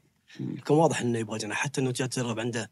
انجلترا هو واضح إنه يجيب حيجيب واحد مكان كويسون. لأنه كويسون ما أحس إنه هو تسعة ونص أكثر فما هو إيه. ماشي مع ديمبلي ومع اللاعب الثاني. وممكن تتكلم ترى حتى عن تعاقدات محلية. إنه بيبدأ يفكر إنه اللعيبة اللي موجودين اليوم لعيبة منتخب. ولا يلعبون؟ وترى طلع كلام الفترة الماضية عن. عبد الله الحمدان وعن عبد الله المالكي وكذا عنصر لعيبة منتخب إنه يبغى لعيبة محليين لأنه الاتفاق طيلة السنوات الماضية. اللاعب المحلي عندهم غالبا هو لاعب شاب صحيح. صغير السن قليل الخبرة والتجربة وبعد كذا عملية إنه يطوره ويبيعه بعد كذا لفريق آخر. شوف الإنجليز بشكل عام دائما عندهم المدرب هو الرجل اللي اللي يعطي قرارات يتكلم عن. اصابات يتكلم يتكلم عن كل شيء يسمونه manager يعني مدير هو اللي مدير. يدير الموضوع. فهو قال أصلا قبل الجولة قبل هذه قال أنا عرفت ليش لا الأندية الكبيرة تطلب حكام أجانب مم. إيه. قال إنه راح يعمل وقال عنه أتذكر صح قال عنه soft penalty اللي هو كان إيه،. بالضبط ف... فالرجل يعني تصريحاته دائما زي كذا وهي تشبه ال style الإنجليزي أو ال style البريطاني في كرة القدم وتع... وتعاطيه مع المنظومة أو المجموعة نفس الفكرة اللي جالس تعاطي فيها في إنجلترا. اعتقد هو هذا style ه. واضح بس كان هادي بداية الموسم. واضح شوف. كانت مؤتمراته حلوة بداية الموسم. ودحين دخلت انت حتى المنافسة فلازم تخلق شوي عامل خلينا نقول الضغط الأكبر. واضح إن الاتفاق أصلا أو المنظومة في الاتفاق واضح إنها شغالة بشكل جدا ممتاز وواضح إن فيها خلينا نقول لك أهداف كبيرة وكبيرة جدا. خصوصا أنت المنافس اللي معاك أو اللي قريب منك الآن يملكها أرامكو. ف ارامكو أو نادي قادسية راح يطلع طلوع خلينا نقول طلعت الصاروخ. أنت يجب أن تكون في مرحلة تساوي هذا القدر من منافسك لأنك خلق هذا النوع من من التنافس في مدينة واحدة يصنع حالة تشجيع مرعبة في المنطقة الشرقية في السنوات القادمة. وصراحة أنا مؤيد مع استمرار جيرارد لأنه تعاطى مع كل أحداث الموسم بالطريقة الصحيحة لا على مستوى لما كان يلعب أو كان يبادر في الهجوم ولا على مستوى لما حس ان فريقه مو قادر يسجل وما عنده ذاك اللعيبه يسجل أهداف راح وركن الباص أو اعتمد على الستايل الدفاعي أو الطريقة الدفاعية اللي تشبه الكتلاتشي الإيطالية بس قاعد يتعاطى مع المنظومة والفريق بشكل جدا مثالي. في نقطة أبو علي في النصر بس عشان نقفل موضوع هذه المباراة لأنها راحت عن بالي قبل شوي كنت بقولها بس ومهم جدا تنقال. تتوقع كم ترتيب النصر لو حسبنا بس الشوط الأول؟ وهذا المعتاد اللي كانوا قاعدين نقوله كله. عطني. يمكن الأول إذا ما كان الهلال الأول فالمفروض إنه يكون النصر يعني هو ناقص مباراة بيكون النصر الأول. مم. على نتيجة الشوط الأول. هذا فعلا يوديك نفس الفكرة اللي قاعد نتكلم عنها قبل شوي إنه انك تستقبل أهداف الشوط الثاني، إن الحالة الذهنية عند اللاعبين متأثرة، فما بالك إنك 16 هذا مستقبل الشوط الثاني وأربع أهداف في الشوط الأول من ال 16 هذه تسعة في آخر 10 دقائق، هذه يبين لك إنك عندك خلل واضح على مستوى الحالة المزاجية، على مستوى القدرة البدنية، وحتى على مستوى التعاطي مع أحداث المباراة. ولما قلت شركة نيرو 11 هذه ترى ترى جدا يعني يركبون كهرباء في راسك يشوفون قديش أنت آه، قدرتك المباراة هذه كيف بتكون حالتك الذهنية كيف نرفعها لك ويعالجونك من خلالها بيعطونك. بروتينات فيتامينات ترفع تنزل يعني الموضوع ترى فكرة كبير- حلوة كبير. جداً. أنا بعد الحلقة أنا وياك ندرس فكرة أن نأخذ وكالتهم داخل السعودية ونسوقهم بعد ذلك. أبو علي اللي يحبون الفانتزي آه، يعني عادة كذا يتم التركيز على اللعيبة اللي يجيبون نقاط وكل جولة بس أحيانا يجيك محنكين يلقط لك لاعب ما أي. حد يعرفه ثم ينفجر كذا في جولة أو جولتين فتبدأ الناس تركز عليه.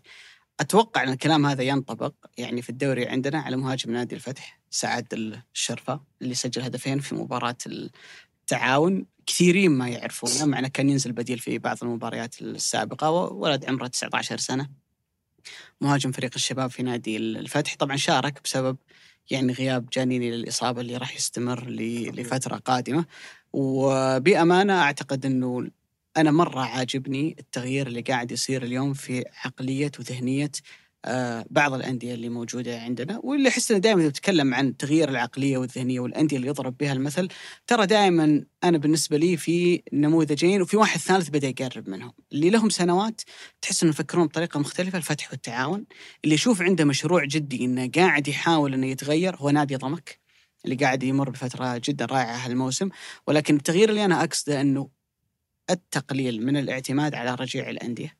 لما نتكلم عن رجيع الأندية ترى ما نتكلم عنها بسوء يعني في في لعيبة اليوم حتى في الدوري في كل دوريات صحيح. العالم إنه في لاعب ما ينجح مع فريق كبير يروح إلى فريق أقل. يمكن شفنا إسكو السنة هذه مع ريال بيتس موسم رائع جدا بعد ما كان في دكة ريال مدريد. فما يعيب الأندية اللي تعتمد على هالنوع من اللاعبين. ولكن المرحلة الجديدة والمشروع الجديد والفلوس الكاش اللي موجودة اليوم عند الأندية الكبيرة تغري الأندية اللي في الصف الثاني انه بدل ما أعتمد على رجيع الأندية الكبيرة لا خليني أطلع مواهب من عندي صحيح. أطلع لاعبين صغار وبعد كذا ممكن أكسب فيهم اول شيء يخدمون الفريق.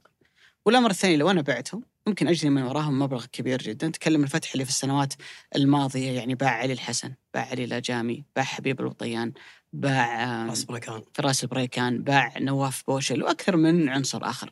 تعتقد إنهم خلصوا وخلاص ال- لا لا بنكمل. لا الآن نتكلم عن عباس الحسن. واحد يلعب على مستوى منتخب أول. سالم النجدي اللي سجل في صحيح. في المباراة تكلم عن حسن سعد الشرفة اللي مثل ما ذكرنا علي المسعود أيضا الموسم هذا جالس يلعب مع الفريق فتحس أنه باستمرار في ضخ للعيبة الشبان. عشان ما ننسى التعاون تقريبا من بداية الموسم جائزة أفضل لاعب شاب في اللي تمنحها رابطة دوري المحترفين. شفنا فيها أحمد باحسين شفنا معاذ فقيهي شفنا فهد العبد الرزاق شفنا عبد الملك العيري وأكثر من من عنصر آخر. فبالتالي تحس أنه في استيعاب للمرحلة الجديدة. إنه أنت عندك فريق قوي يرتكز على سبعة أو ثمانية لاعبين أجانب مؤثرين ويتم تطعيمهم بلعيبة صغار. مش شرط يكونون أساسيين كل المباريات ولكن يأخذون عدد دقائق لا بأس به في الموسم. يخدمك.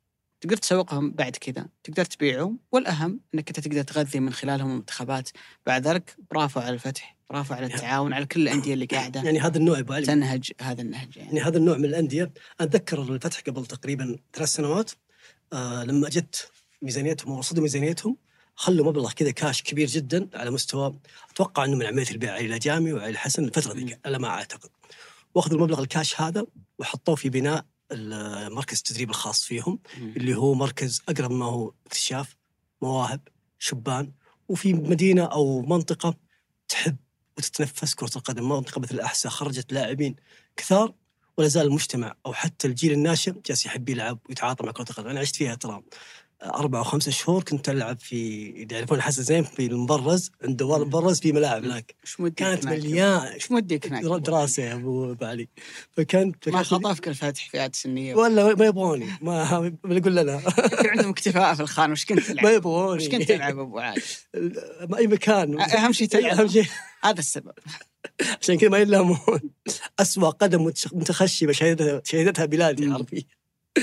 فكانوا صدق صدق يلعبون يعني كانوا صغار سن. فهم يحبون هذا أو يعشقون كرة القدم ويتنفسون هذا النوع. على جزئية النادي الفتح يستغل أو ما يعتمد على رجاع الأندية ويحاول يخلق خلينا نقول اللاعب الخاص فيه. هذا ترى جدا مهم للأندية الآن الأقل. حتى على مستوى اللاعب الأجنبي يعني نكودو مثلا الآن لو بتسوقه أو بتبيعه في الدوري هنا بيجيب لك رقم double و double و double أضعاف اللي أنت شريت فيه.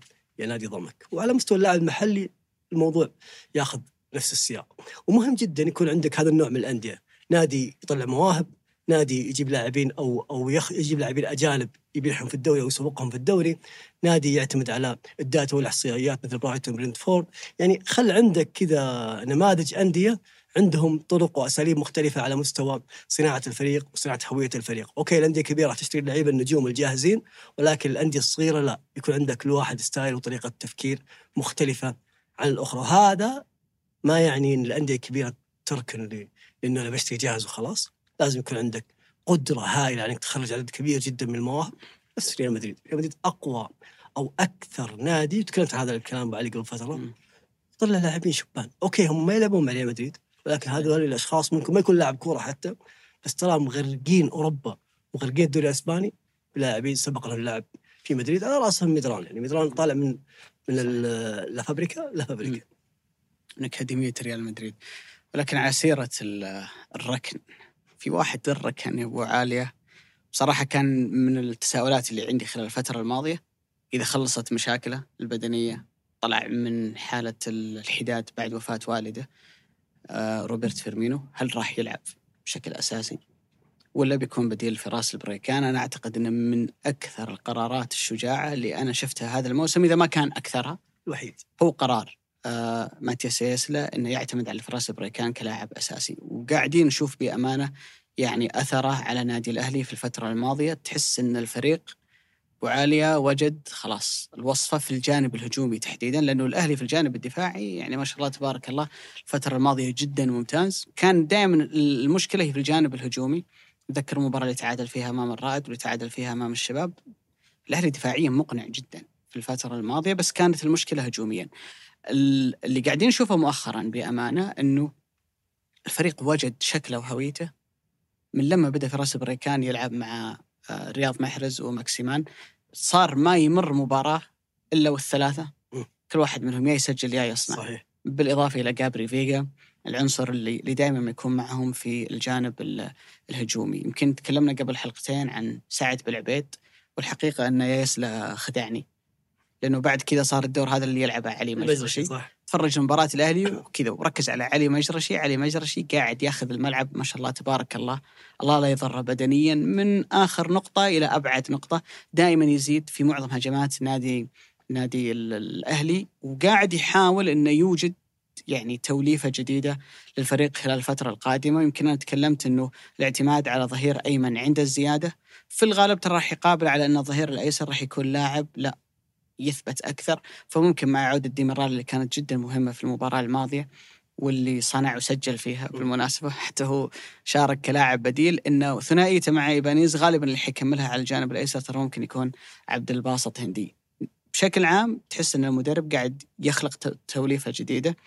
أنا بالنسبة لي واحد من أهم المعايير اللي أنت تقيس عليها قدرات مدرب وكفاءة مدرب إن لما يجيك drop أنت كيف تتعامل معه. صحيح. يعني في أندية يعني كان ممكن نتكلم اليوم أبو عالية إن الأهلي جدول بداية الدوري كان سهل قدر ياخذ كذا نقطة. لما دخل في مباريات الأندية الكبيرة وبدأ يتعثر ويخرج بنتائج سلبية الفريق يعني اكتشف حقيقة الأمر إنه لا والله معلش إحنا فريق تونا صعدنا عندنا عدد عناصر آه، جديدة. كبير غيرنا الفريق بالكامل في في الصيف فبنبدأ نعطي مبررات إن ليش الأهلي اليوم هو ترتيبه في المركز الخامس ولا السادس. فعليا مرت عليه مرحلة drop. قدر المدرب إنه يعالجها وقدر إنه يعالجها بنفس العناصر لكن غير في الأفكار. okay ممكن هو غير مثلا ان فراس مكان فيرمينيو لكن تقريبا بقية العناصر هي نفسها. يعني علي مجرشي من بداية الموسم هو كان يلعب. الدفاع نفسهم الحارس ما, ما في تغييرات كبيرة لكن هو قاعد يغير في الأفكار. قاعد يغير في توظيف جابري فيجا. تقريبا ما راح تشوف هجمة للأهلي على الطرف. تلعب بعد كذا عرضية لو بتلاقيه داخل البوكس قريب من آه، خط الستة. بداية الموسم كان يلعب متأخر. بتلاحظ إن التغييرات هي تغييرات هو أوجدها بنفس العناصر. غير في الوظائف غير في الأدوار.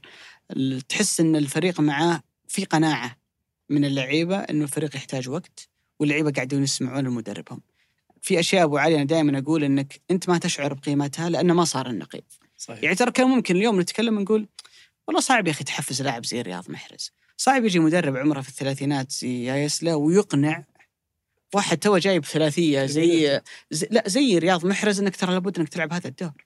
ولا يقنع ماكسيمان اللي جاي هو نجم كبير في نيوكاسل إنك لازم تسوي كذا عشان الفريق وجلس فيرمينو حتى. بالضبط أو حتى موضوع فيرمينو يعني كان نقدر نقول إن المدرب والله أقل العناصر أكبر منه في حياته ما درب لعيبة بهذه القيمة فبالتالي الله يسامح اللي اختاره والله ما كان خيار جيد. لكن فعليا الرجل تغلب على كثير مصاعب واجهتها من بداية هذا الموسم. أنا بالنسبة لي في ظني إذا أنت بتكون عقلاني ومنطقي وأنا أعرف إن المتابع والمحب لنادي الأهلي طموحه دائم عالي يبغى الفريق يكون في أفضل مكان لكن الشخص المتحرر من هذه العاطفة واللي يحكم بمنطق كرة القدم يا يسلا قاعد يقدم لنا موسم أنا بالنسبة لي أنا ما بقول فاقد توقعات وإنه استثنائي وأسطوري لكن بأمانة ناجح. النقطة السوداء الوحيدة هي كانت الخروج من بطولة كأس الملك لكن عدا عن ذلك أداء ونتائج الفريق في الدوري أنا أقول أدى المطلوب منه وزياده. تطور ملحوظ يعني رجل جالس يعالج كل مشكلة جالس تواجهه وهو جاء متاخرا كثير من اللعيبة جو بعده وكثير من اللعيبة أصلا محسوم الصفقات حتى قبل لا يجي. وجاء لي دوري جديد ثقافة جديدة جو عام جديد أمور كثيرة ترى تغيرت عليه على مستوى إنك تجي في في مكان زي هذا. يعني ترى الشخص الوحيد اللي اللي يشبهك من الأندية الكبيرة اللي جاء وشاف شيء جديد جديد قدامه هو كاسترو. كاسترو جاء وقت مبكر. جيسوس عنده تجربة سابقة. إنه سانتو كان هو المدرب الاساس أو هو المدرب اللي يدرب الاتحاد. فأنت جاي في موقف جديد عليك وموقف خليني أقول لك الفريق حتى عائد تو من من دوري اليوت هذا هذا النوع من الأندية وهذا النوع من من الجو العام ترى مؤثر جدا. يعني أنت قلت مهم قلت شيء مهم أبو علي وهذه لازم نربطها. تقييمات المدرب. أنت كيف تقيم مدرب؟ يعني هل إحنا بعد نهاية الموسم مثلا لو استمر يسلي بتقديم هذه المستويات الجيدة هل إحنا لنهاية الموسم لو جاء اسم كبير أو عرض علينا اسم كبير يقول لا في اسم كبير جاي خلينا نمشي يسلم. هذا النوع من التعاطي أعتقد إنه كارثي وفخ تقع فيه الكثير من الأندية. يعني في فرق كبير في الصفقات من ناحية اسم الصفقة وقيمتها وحجمها من ناحية جودتها واحتياجك أنت لها. ترى الأندية في الغالب تميل بشكل كبير جدا على مستوى اسم الصفقة وقيمتها و... ومكانتها العالمية على احتياجي أنا هل أحتاج ذا ولا لا؟ يعني لما تيجي تقول لي على سبيل المثال فابينيو ولا نيفز لاعب الهلال؟ أكيد بميل لفابينيو. كانتي ولا ولا سافيتش أكيد بميل كانتي بطل العالم. ولكن في نهاية مالكوم ولا ماني؟ أكيد بميل ماني اسم. بس في نهاية الأمر الاحتياج نوعية اللاعب هي اللي أنا أحتاجها وهل يناسبني ولا لا. فهذا النوع من التقييم مهم. أتذكر قبل أسبوع سويت تقرير عن جيرونا. درب ميشيل دربه الموسم الم... قبل الماضي كان الفريق أول عشر مباريات في دوري الدرجة الأولى في إسبانيا خسران ثمان مباريات. أي نادي في كرة في الكون بيمشيه اقاله على طول أنا أنا هدفي أصعد جايبك عشان أصعد. وهابط لي موسمين وعندك الفريق الكويس اللي اللي مغذيك من كل أندي من كل فرق City Football Group وعشر مباريات ما فزت ثنتين خسران ثمانية. راح جو التقارير ارسلوها City Football Group عند خلدون مبارك أعتقد. آه، الاستاذ خلدون مبارك. وجه تحية إذا كان يسمعنا. وشافها طلع فيها لقى تحليلات كاملة دخلوها جهاز ذكاء اصطناعي حللوها كاملة. لأن عندهم هم كي بي آيز عندهم. آه كيف أقول لك؟ ما أعرف كيف تقول بس إنه عندهم أشياء معينة إذا أنت ناجح فيها ما يهمني الفوز والخسارة، الفوز والخسارة بيد الله. لقوا إنه لا الفريق جالس يمشي صح بس النتائج ما جالسة تتحقق. فما اقلوه، الآن مشي لوين؟ صعد الفريق، لعب أول موسم في الليغا، الآن ثاني موسم متصدر للليغا اعتقد خسر الصدارة الجولة الماضية، فهذا النوع من التعاطي مع المدربين مهم جدا عند يكون عندنا موجود، ما يجب أن نقيل يسلي مثلا نهاية الموسم لو فعلا استمر بهذا المستوى المميز إنه ينقيله عشان بيجي مورينيو. لا ترى مورينيو ترى ممكن ما يجلس موسمين ثلاثة ممكن يفشل حتى معك. صحيح مو قيمة الاسم تفرق على قيمة ال- العمل اللي جالس يأديه المدرب.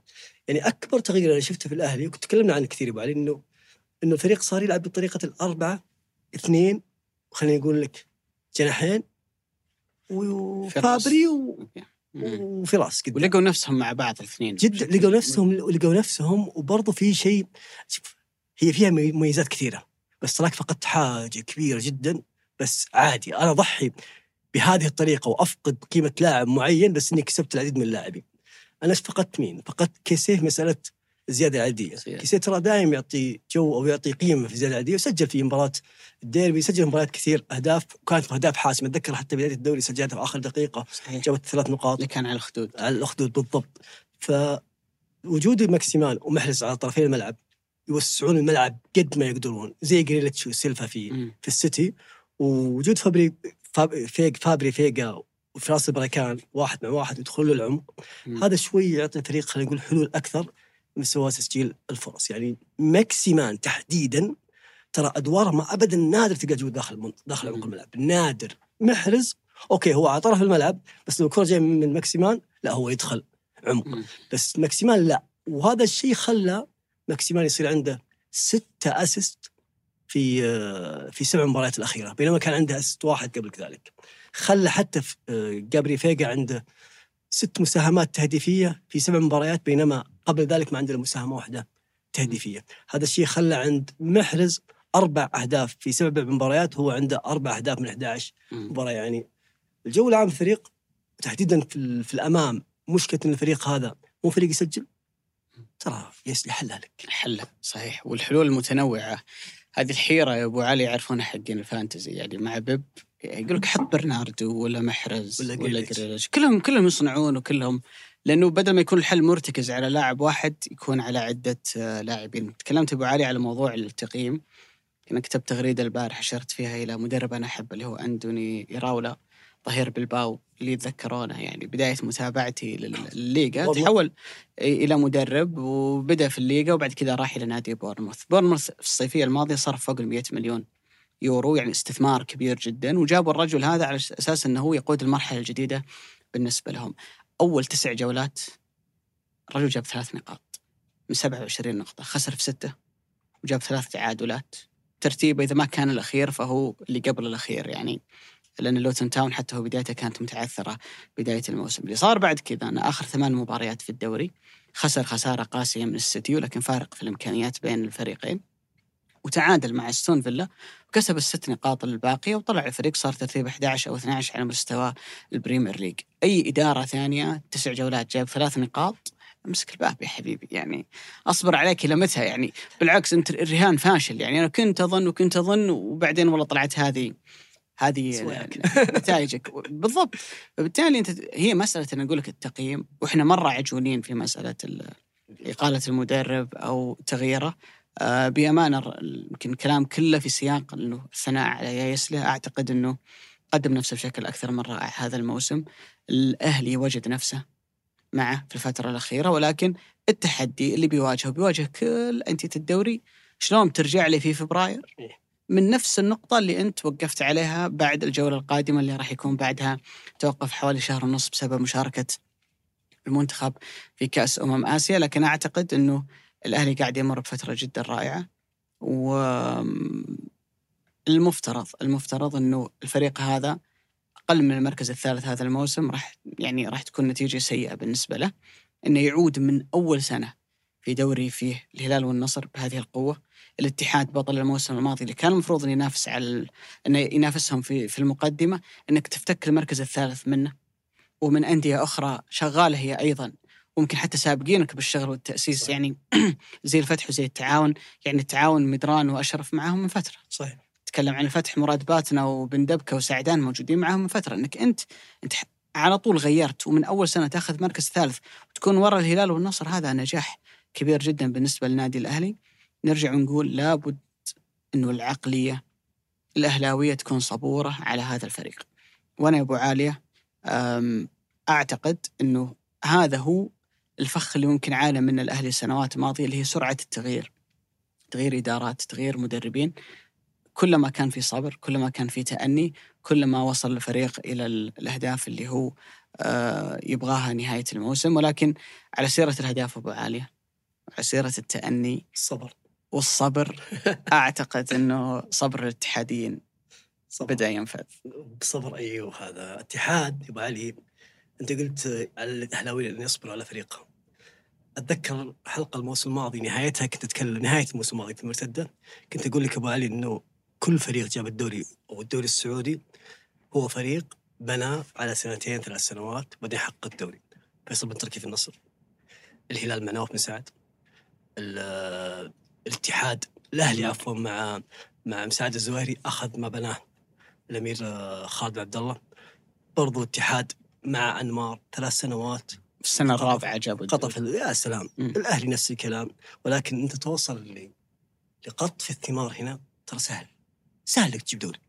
مو مي مسألة معقدة. ولكن الصعب إنك السنة اللي بعدها منافس. السنة اللي بعدها منافس. السنة اللي بعدها منافس. اتحاد خليني أقول لك وقع من بداية الموسم في فخ إني عندي بطولة عالمية. أنا بشارك في العالمية عندي عالمية. يلا يا جماعة عندي عالمية. إيه، ويلا. كل الجو العام عالمي. وأنا كنت أدري إنه قلتها في الحلقة. تراك تطلع من كأس العالم ترجع تلعب معنا في الدوري. ما أنت ما وين بتروح؟ صدق من ردك لي. اي بترجع تلعب عندنا. يعني نتائجك هذه كلها جالس تقدمها الحين وتتخاذل فيها أو تقول عادي ترى امور طيبة عندي كأس العالم. لا ترجع تلعب. وخليني أقول لك الصدمة جت في الخروج من الدوري صدمة كبيرة لجمهور الاتحاد. ما قدر جمهور الاتحاد ما قدر جمهور الاتحاد يخرج منها ولا حتى recovery للاعبين. مع إنك تملك لاعبين عندهم هذا النوع أو عندهم ذيك الخبرة الكبيرة في مساله إني أطلع من بطولة وألعب بطولة ثانية. يعني كانتي فابينيو آه، بنزيما كلهم عندهم هذا النوع من من التعاطي. ضف إلى ذلك دخلت الإصابات دمرت كل أو زادت طين بله على قولتهم. يعني كمية الإصابات جالس يعاني منها الفريق ترى والله مرعبة. خصوصا خط الدفاع يعني حرفيا أنت فاقد الأساسي والاحتياط. والبدلاء. ولا الاحتياط أنت جالس تلعب لاعبين أقل. وهذا طبعا شيء يرجع بالأساس إلى إلى تكوين الفريق أصلا. أنت لما يكون عندك نادي كرة قدم عندك 30 35 لاعب من 30 35 لاعب ذولي.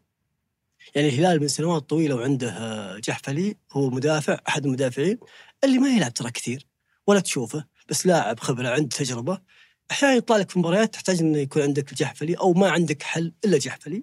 وصارت الموسم الماضي مع مع النصر. مباراة الهلال والنصر في آخر الدوري لعب فيها جحفلي وقدم مباراة ممتازة. تخيل ما عندك جحفلي عندك مدافع ثاني شاب. ترى مشكلة. فتكوينك للفريق وبنائك لمنظومة الفريق كاملة فيها غلط. فيها غلط على مستوى الأسماء على مستوى العناصر على مستوى اللاعبين وحتى على مستوى اللاعبين الأجانب. يعني إحنا تكلمنا عن العشر لاعبين الأجانب. خطأ لا يمكن أن يغتفر. يجب على كل من أخطأ في حق الاتحاد في حق نادي الاتحاد وفي حق هذه المشاركة العالمية المخجلة. ترى مخجلة. لا أحد يقول لك والله إحنا يعني okay شاركنا وما إحنا أصلا بطل قارة لا أنت شاركت مشاركة مخجلة في توقيت المفروض تكون مشاركتك هي الأفضل. ويوم شفنا مستويات الأندية اللي كانوا في مسارك بالضبط. تزيد الحسرة إنه أنت كان كنت قادر تواجه السيتي في النهائي. خليني أقول لك إنه هذه ال- هذه المأساة اللي مر فيها الاتحاد مم. okay في إصابات بس إصابات ما تخليك تطلع من مباريات كثير هذا الموسم بخسارة أمس في حاله طرد يعني يعني اللي أنا أحبه يعني مرة أحبه بس إنك هذا النوع من الأخطاء في أول عشر دقائق مصيبة إنك تسويه يعني إيش إيش حجم الكارثة أنا كنت أتمنى وأنا أشوف اللقطة ذيك أقول يا رب بلنتي لا ينطرد. لا ينطرد خليه يكمل المباراة لا ينطرد على العموم هذه القرارات هذا التعاطي مع الموسم التعاطي مع البطولة العالمية وكما لو أنها البطولة الوحيدة لهذا الموسم. التعاطي مع صفقات الميركاتو اللي كانت تدار بطريقة غريبة. نوع منها كان لنونو سانتو نوع منها كان من إدارة الاتحاد نوع منها كانت ما أدري من مين تجيهم. فكل هذا النوع خلق هذا الفريق ودمر كل شيء جميل في الاتحاد. أنت من لحظة أنك تكون في القمة تفضل تبني الفريق هذا اللي ما راح تكون يستمر في هذا ال... في هذا النوع من من لأنك خلاص أنت اكتسبت الخبرة التجربة الشخصية الروح اللاعبين صاروا قادرين يفوزون بأقل الطرق أو بأقل جهد بدني ممكن يكون لأنه خلاص أنا بطل دوري. بس أنت هدمت كل شيء بنيته بهذا التعاطي. خلينا نرجع لنهاية الموسم الماضي. أبو عالية أنت بتشوف وأنا ذكرت الإحصائية هذه في حلقة من الموسم الماضي أعلى سبعة لعيبة لعبا للدقائق مع الاتحاد في الدوري الم- الموسم الماضي. كانوا السبعة لعيبة أجانب ما دخل معاهم في الترتيب هيلدر كوستا لأنه كان سبعة والثامن آه، برا الملعب. فالاتحاد الموسم الماضي كانت عنده نقطتين مهمة جدا ساعدت الفريق في أن يفوز بالدوري. طب بالطبع إلى جانب شغل المدرب وتأثير اللاعبين. إن ما عندك مشاركات كثيرة. ما كنت تلعب دوري أبطال آسيا. ما صحيح. كنت تلعب في مشاركات خارجية. والأمر الثاني أنك ما عانيت من الإصابات كما عانى منها منافسيك. يمكن الهلال الموسم الماضي عانى بتضرر كثيرا من الإصابات اللي يتعرض لها عدد من اللاعبين. فبالتالي أنت انهيت موسم الضغط فيه كان عليك أقل. بتروح للموسم اللي بعده. قبل لا تنطلق أول صافرة في الموسم أنت الفريق المرشح رقم واحد أنك تلعب أكبر عدد من المباريات في الموسم. قلنا ذا الكلام. يعني عندك دوري زي ما عند البقية وآسيا زي ما عند البقية كأس ملك زي ما عند البقية. سوبر. بس عندك سوبر اللي ما هو موجود عند كل أندية الدوري. وعندك بطولة عربية اللي ما هي موجودة عند كل أندية الدوري وعندك كأس العالم للأندية اللي بتروح تشارك فيه بالحالك فبالتالي أنت عندك عدد مباريات أكبر من اللي موجود عند البقية بأمانة لما يكون عندك هذا التحدي وأنت داري إنك الموسم الماضي يعني أمورك كان جيد إنك ما تعرضت لإصابات مرة مؤثرة. أروح أعسكر في الطائف أمانة يعني. هل هذا كان قرار موفق؟ وأنا ما أتكلم الحين إن الطائف كمكان، لكن الفكرة هي أبو عالية اولا أنت ليش تروح تعسكر برا؟ من أهمها عشان تعزل اللاعبين عن الجو العائلي. الأهل تعرف أنت تعسكر في الطائف ممكن عيال عمك أقاربك أصدقائك يزورونك في المعسكر. ممكن لما المدرب يعطيك يوم مفتوح تطلع أنت وياهم. لما تكون تعسكر في النمسا ولا سويسرا ولا أي من البلدان اللي بالعادة الانديه تعسكر فيها أنت عزلت اللاعب تماما عن كل شيء. عن كل شيء وعن المحيط اللي موجود فيه. الأمر الثاني هل التجهيزات في المعسكر اللي موجود في الطائف على سبيل المثال دون تقليل من الطائف. يعني زي اللي موجود في مكان هو متعود إن كل الانديه تعسكر فيه. يعني هل عندك منشأة جاهزة فيها كل الأدوات اللي أنت تحتاجها؟ وأنا هنا أبو علي أنا أحط افتراضات. ما كنت بقولها لولا أنه طلع منصور بلوي الرمز الاتحادي وقال إني أنا لو كنت رئيس النادي ما كنت راح أسمح للمدرب إني يعسكر في الطائف. معناته أن أبو ثامر يعرف أشياء إحنا ممكن ما نعرفها.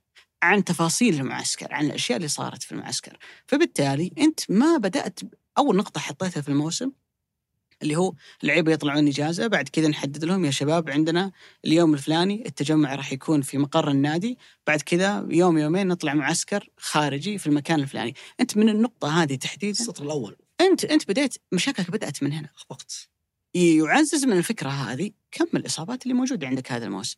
أنا ما بتكلم عن إصابات الرباط الصليبي. لأنه اليوم تكلم عن أفضل معد بدني يشار إليه هو بنتس في ريال مدريد. الحارس وقلوب دفاع عطب. رباط صليبي هالموسم. ميليتاو وألابا وراهم كورتوا. شوف الاتحاد يعني حجازي شراحي حجازي من الموسم الماضي شراحيلي هذا الموسم. وإن شاء الله يا رب ما يلحقهم أحمد بن مسعود انه الكلام سقوطه في مباراة الرائد إنه محتمل يكون آه، رباط صليبي. هذه أنا ما أتكلم عنها أتكلم عن الإصابات العضلية. إصابات العضلية ضامة خلفية خذ مشكلة خذ لك آه. إصابات في الاتحاد شيء مش طبيعي هذا الموسم لدرجة إنك وصلت إلى إنك تواجه النصر في المباراة القادمة أنت فعليا ما عندك خط دفاع. يعني مباراة الرائد يعني محزن إنك تشوف فريق بقيمة الاتحاد على مستوى دكة البدلاء في حارسين في ثلاثة لعيبة. في لقطة ترى طلعت شوط المباراة الثاني الدكة فاضية في اثنين حراس متكين على الدكة ما في أحد.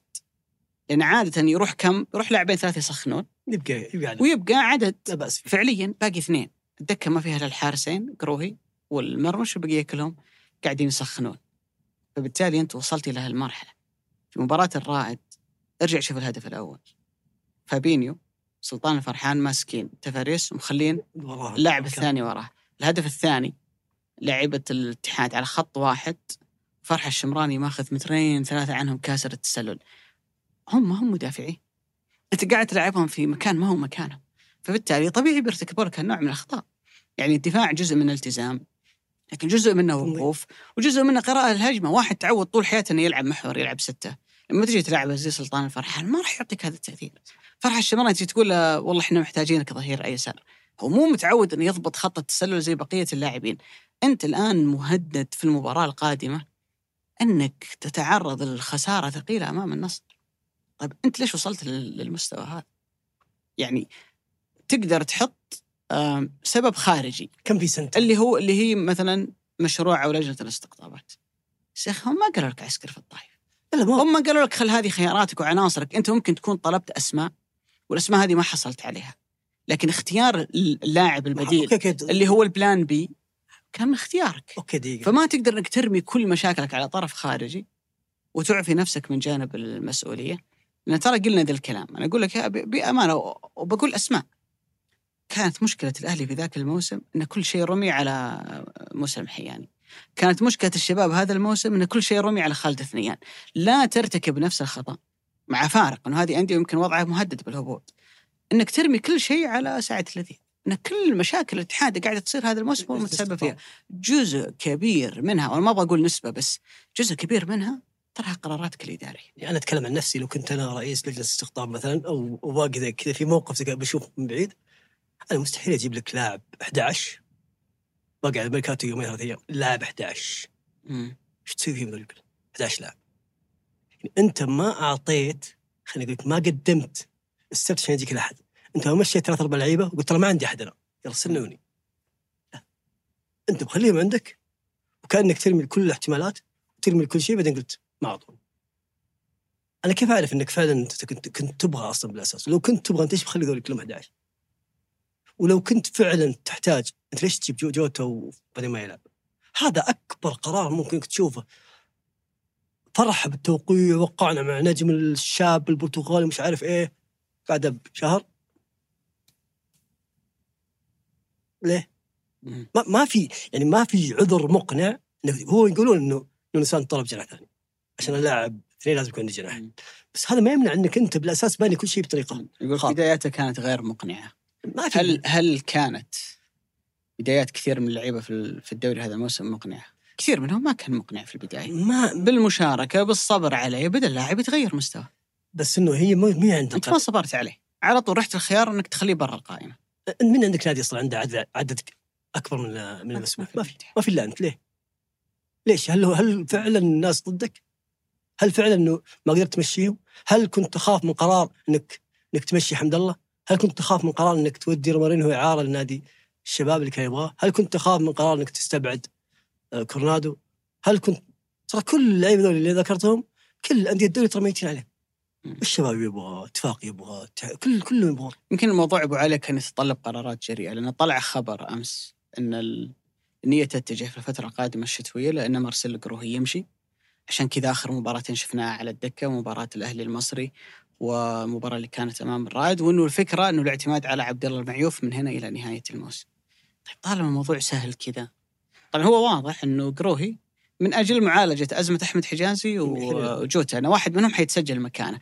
طيب طالما الموضوع سهل كذا وإنت عندك ثقة في عبد الله المعيوف إنه يكون حارسك في أهم مباراة في الموسم اللي هي مباراة الأهلي المصري، طيب ليش ما أخذت القرار هذا من البداية؟ يعني النصر اليوم اللي أفضل منك من بداية الموسم اعتمد وضع ثقته في حارس محلي، ما راح نخوض في مين أفضل نواف العقيدي ولا عبد الله المعيوف، بس ترى كثير أندية على مستوى كرة القدم نجحت بدون ما يكون عندها حارس سوبر ستار. يعني لما تعد مثلا الجيل ريال مدريد الذهبي اللي فاز بثلاثة تشامبيونز ليج ورا بعض ما راح تحط كذا على راس القائمه كيلور نافاس. صحيح. برشلونة كسر الدنيا مع واحد زي فالديز.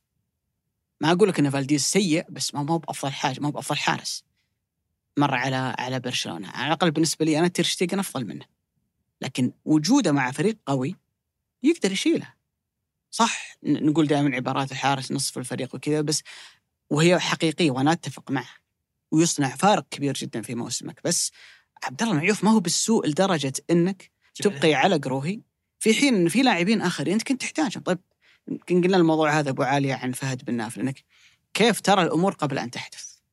كيف الحقيقة اللي إحنا ندركها في نوفمبر وديسمبر أنت شايفها من الصيف؟ طيب أنت ليش ما شفت من وقت مبكر إن هذا الفريق اللي رايح اليوم إنه يكون فريق أقوى هجوميا من الموسم الماضي عنده بنزيما عنده جناح كويس اسم واعد زي جوتا مع كذا عنصر ممكن أضيفهم في الجانب الهجومي إني أنا ممكن أنجحت لو كان لو كنت يعني آخذ قرار جريء إني أمشي قروهي وكلنا نعرف إن قروهي بدأ يتقدم في السن إن قروهي كل سنة أنت تتوقع إنها بتكون أقل من اللي قبلها بحكم التقدم في السن ولا هو حارس كبير وعملاق وله يعني احترام وتقدير عند كل المتابعين. لكن حتى. إي لكن فكرة إنك أنت تستشعر الأشياء قبل وقوعها، أنت ما تحتاج إلى دليل ملموس.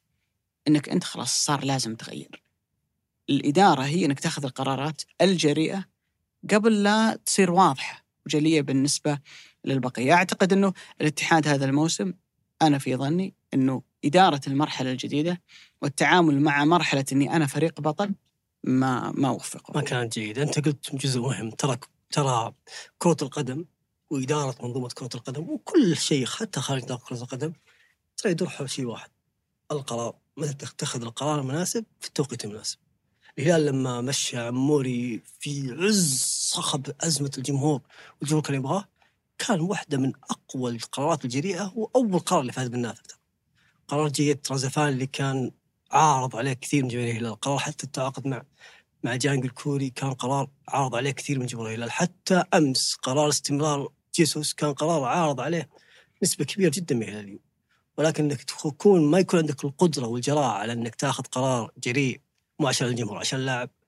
هذه مشكلة صراحة مشكلة كبيرة جدا. إذا أنت تخاف من اللاعب هذه مشكلة مشكلة كبيرة جدا. إذا أنت ما خلقت انضباط حالة الالتزام داخل المنظومه بسبب في لاعب عن لاعب تفضيلات هذه مصيبة. ولا إذا أنت برضو كمدرب حتى أنا أتكلم عن نونو سانتو الآن في جانب اخر لانك أنت مدرب تلعب ثلاث مدافعين أنت ما عززت الفريق بلاعبين وقلوب دفاع يشيلون لك الخانة وقت ما تحتاج. يعني يعني ما جبت له حسن كادش تحديدا.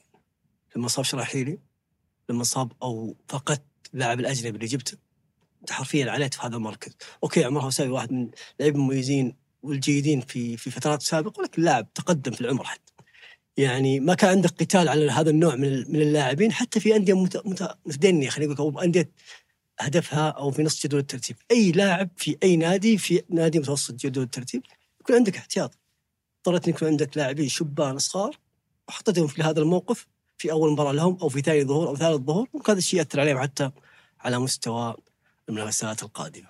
أتوقع إنها حلقة شوي كلها جلد يا علي هذه فيها انتقاد كثير مرة ولا لكن يعني أنت تحاول توصف الواقع يعني عرفت اللي يعني كنا كنا نتوقع إن الدوري بيكون أقوى وأكثر تنافسية هذا الموسم صار هلال صراع هلال النصر يعني الاتحاد تراجع خلفهم فرق كبير جدا. أكيد انه وراء هالموضوع مسببات وأكيد انه وراء كثير من الأخطاء اللي ارتكبت هذا الموسم يعني قرارات.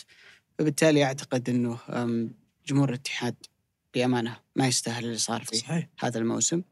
وكنا أبو علي أنت قلت وصف عن مشاركتهم في كأس العالم للأندية. الآن بعد ما اتضحت الصورة شفنا مسار البطولة شفنا مستوى فلومينينزي. شفنا أداء الأهلي أمام. فلومينينزي.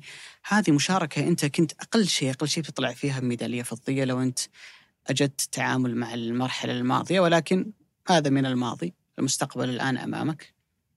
إذا أنت وصلت في ارتكاب القرارات الخاطئة إذا ما عدلت من الأخطاء اللي أنت سويتها الهلال والنصر ما بيفرقون عنك ذا الموسم. هذا موضوع منتهين منه. سنوات يفرقون عنك. سنوات ماضية ف- قادمه فبالتالي أنت في النقطة اللي أنت ساويتهم فيها. كنت بطل نافست النصر إلى آخر جولة في الدوري وفزت فيه. السنة اللي قبلها نافست الهلال إلى الأمتار الأخيرة وهفوات بسيطة يمكن ضيعت الدوري منك. في سنتين كنت أنت في مقدمة خط المنافسة على الدوري. أنت اليوم بعدت عنهم كثير. يمكن زي الكلام اللي قلناه عن الشباب عن أندية أخرى.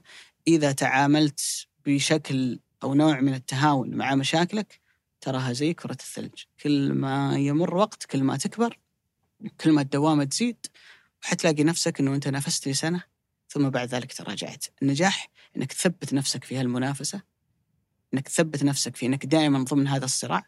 أنت الآن بنسبة كبيرة جدا السنة الجاية ما حتكون في دوري أبطال آسيا. فلما رجعت البطولة بعد غياب تكون لعبت فيها سنة ثم رجعت اختفيت. أعتقد إنه ما هو ما هو بهذا الشيء اللي كان يأمله جمهور هدم هدم كل هدم كل ما هو جميل حقيقي يعني صراحة هذا هذا أقرب وصف ممكن يوصف فيه الحاله اللي مر فيها الاتحاد. نتمنى إن شاء الله نشوف الاتحاد في قادم الجولات يتحسن. ويكون منافس على مقعد ثالث أو حتى ياخذ المقعد الآسيوي مثل الفوز ب- ببطولة الكأس. نتمنى إن شاء الله التوفيق لكل أندية أتمنى. دوري. واتمنى فيه بيت النزار يقول لنفترق احبابا ونعود احبابا لا يقول. يقول لنفترق احبابا فالطير كل موسم تفارق الهضاب والشمس يا حبيبي تكون أجمل عندما تحاول الغياب. أحيانا في بعض القصص ودك إنها تنتهي بحب. وأنا ما ودي صراحة أن قصة أنمار الحايلي مع الاتحاد تنتهي بغير ذلك لكن ما ندري. نشوف الفترة الجاية إيش يصير. كلمه كلمة حق. ترى المار اللي سواها الفترة الماضية. عظيم من- جداً. من الج- وعودة الاتحاد معه كانت عظيمة. عشان كذا أبو علي أقول لك محزن إنه هذه القصة الجميلة جدا أنا أخشى إنها تنتهي نهايه غير جيده. بالضبط عشان نعطي يعني نعطي الناس حقها صراحة لما جاء وأخذ النادي في ذيك الأزمة الكبيرة جدا ولعب الموسم الأول نافس على الهبوط فيه ثم راح الموسم الثاني ثم ارتقى الفريق في المنافسه الموسم قصة- الثالث قصة يعني قدم عمل كبير ولكن ولا على فكرة ترى ماني قاعدة مصدر يعني. أنا أقول بس إن الشغل العظيم اللي سواه مع الاتحاد هو واحمد كعكي في الفترة الماضية حرام حرام إنه ينتهي بنهايه غير جميله. ودائما نهايات نهايات الأفلام نهايات سعيدة بس نهايات كره القدم دائما نهايات ماساويه المدرب يطلع هو اسوء مراحل الرئيس يطلع هو مكروه دائما علي كذا. لأن المناخ سلبي جدا صار. يعطيك العافية أبو علي الله يعافيك. شكرا لك شكرا لكم وشكرا لمحمد الفوزان في إعداد وإنتاج هذه الحلقة عبد الرحمن عبود في التصوير وفي الإضاءة ياسر كدشة يوسف إبراهيم في التسجيل والهندسة الصوتية وفي التحرير مرام الضيبان وفي التلوين أحمد سالم وفي إدارة الإنتاج عبد المجيد عمر وفي الإشراف على الإنتاج رزان ادهيثم وفي إدارة محتوى التواصل الاجتماعي أحمد غالب. هذا بودكاست مرتدة أحد منتجات شركة ثمانية للنشر والتوزيع. إلى أن نلقاكم في أمان الله.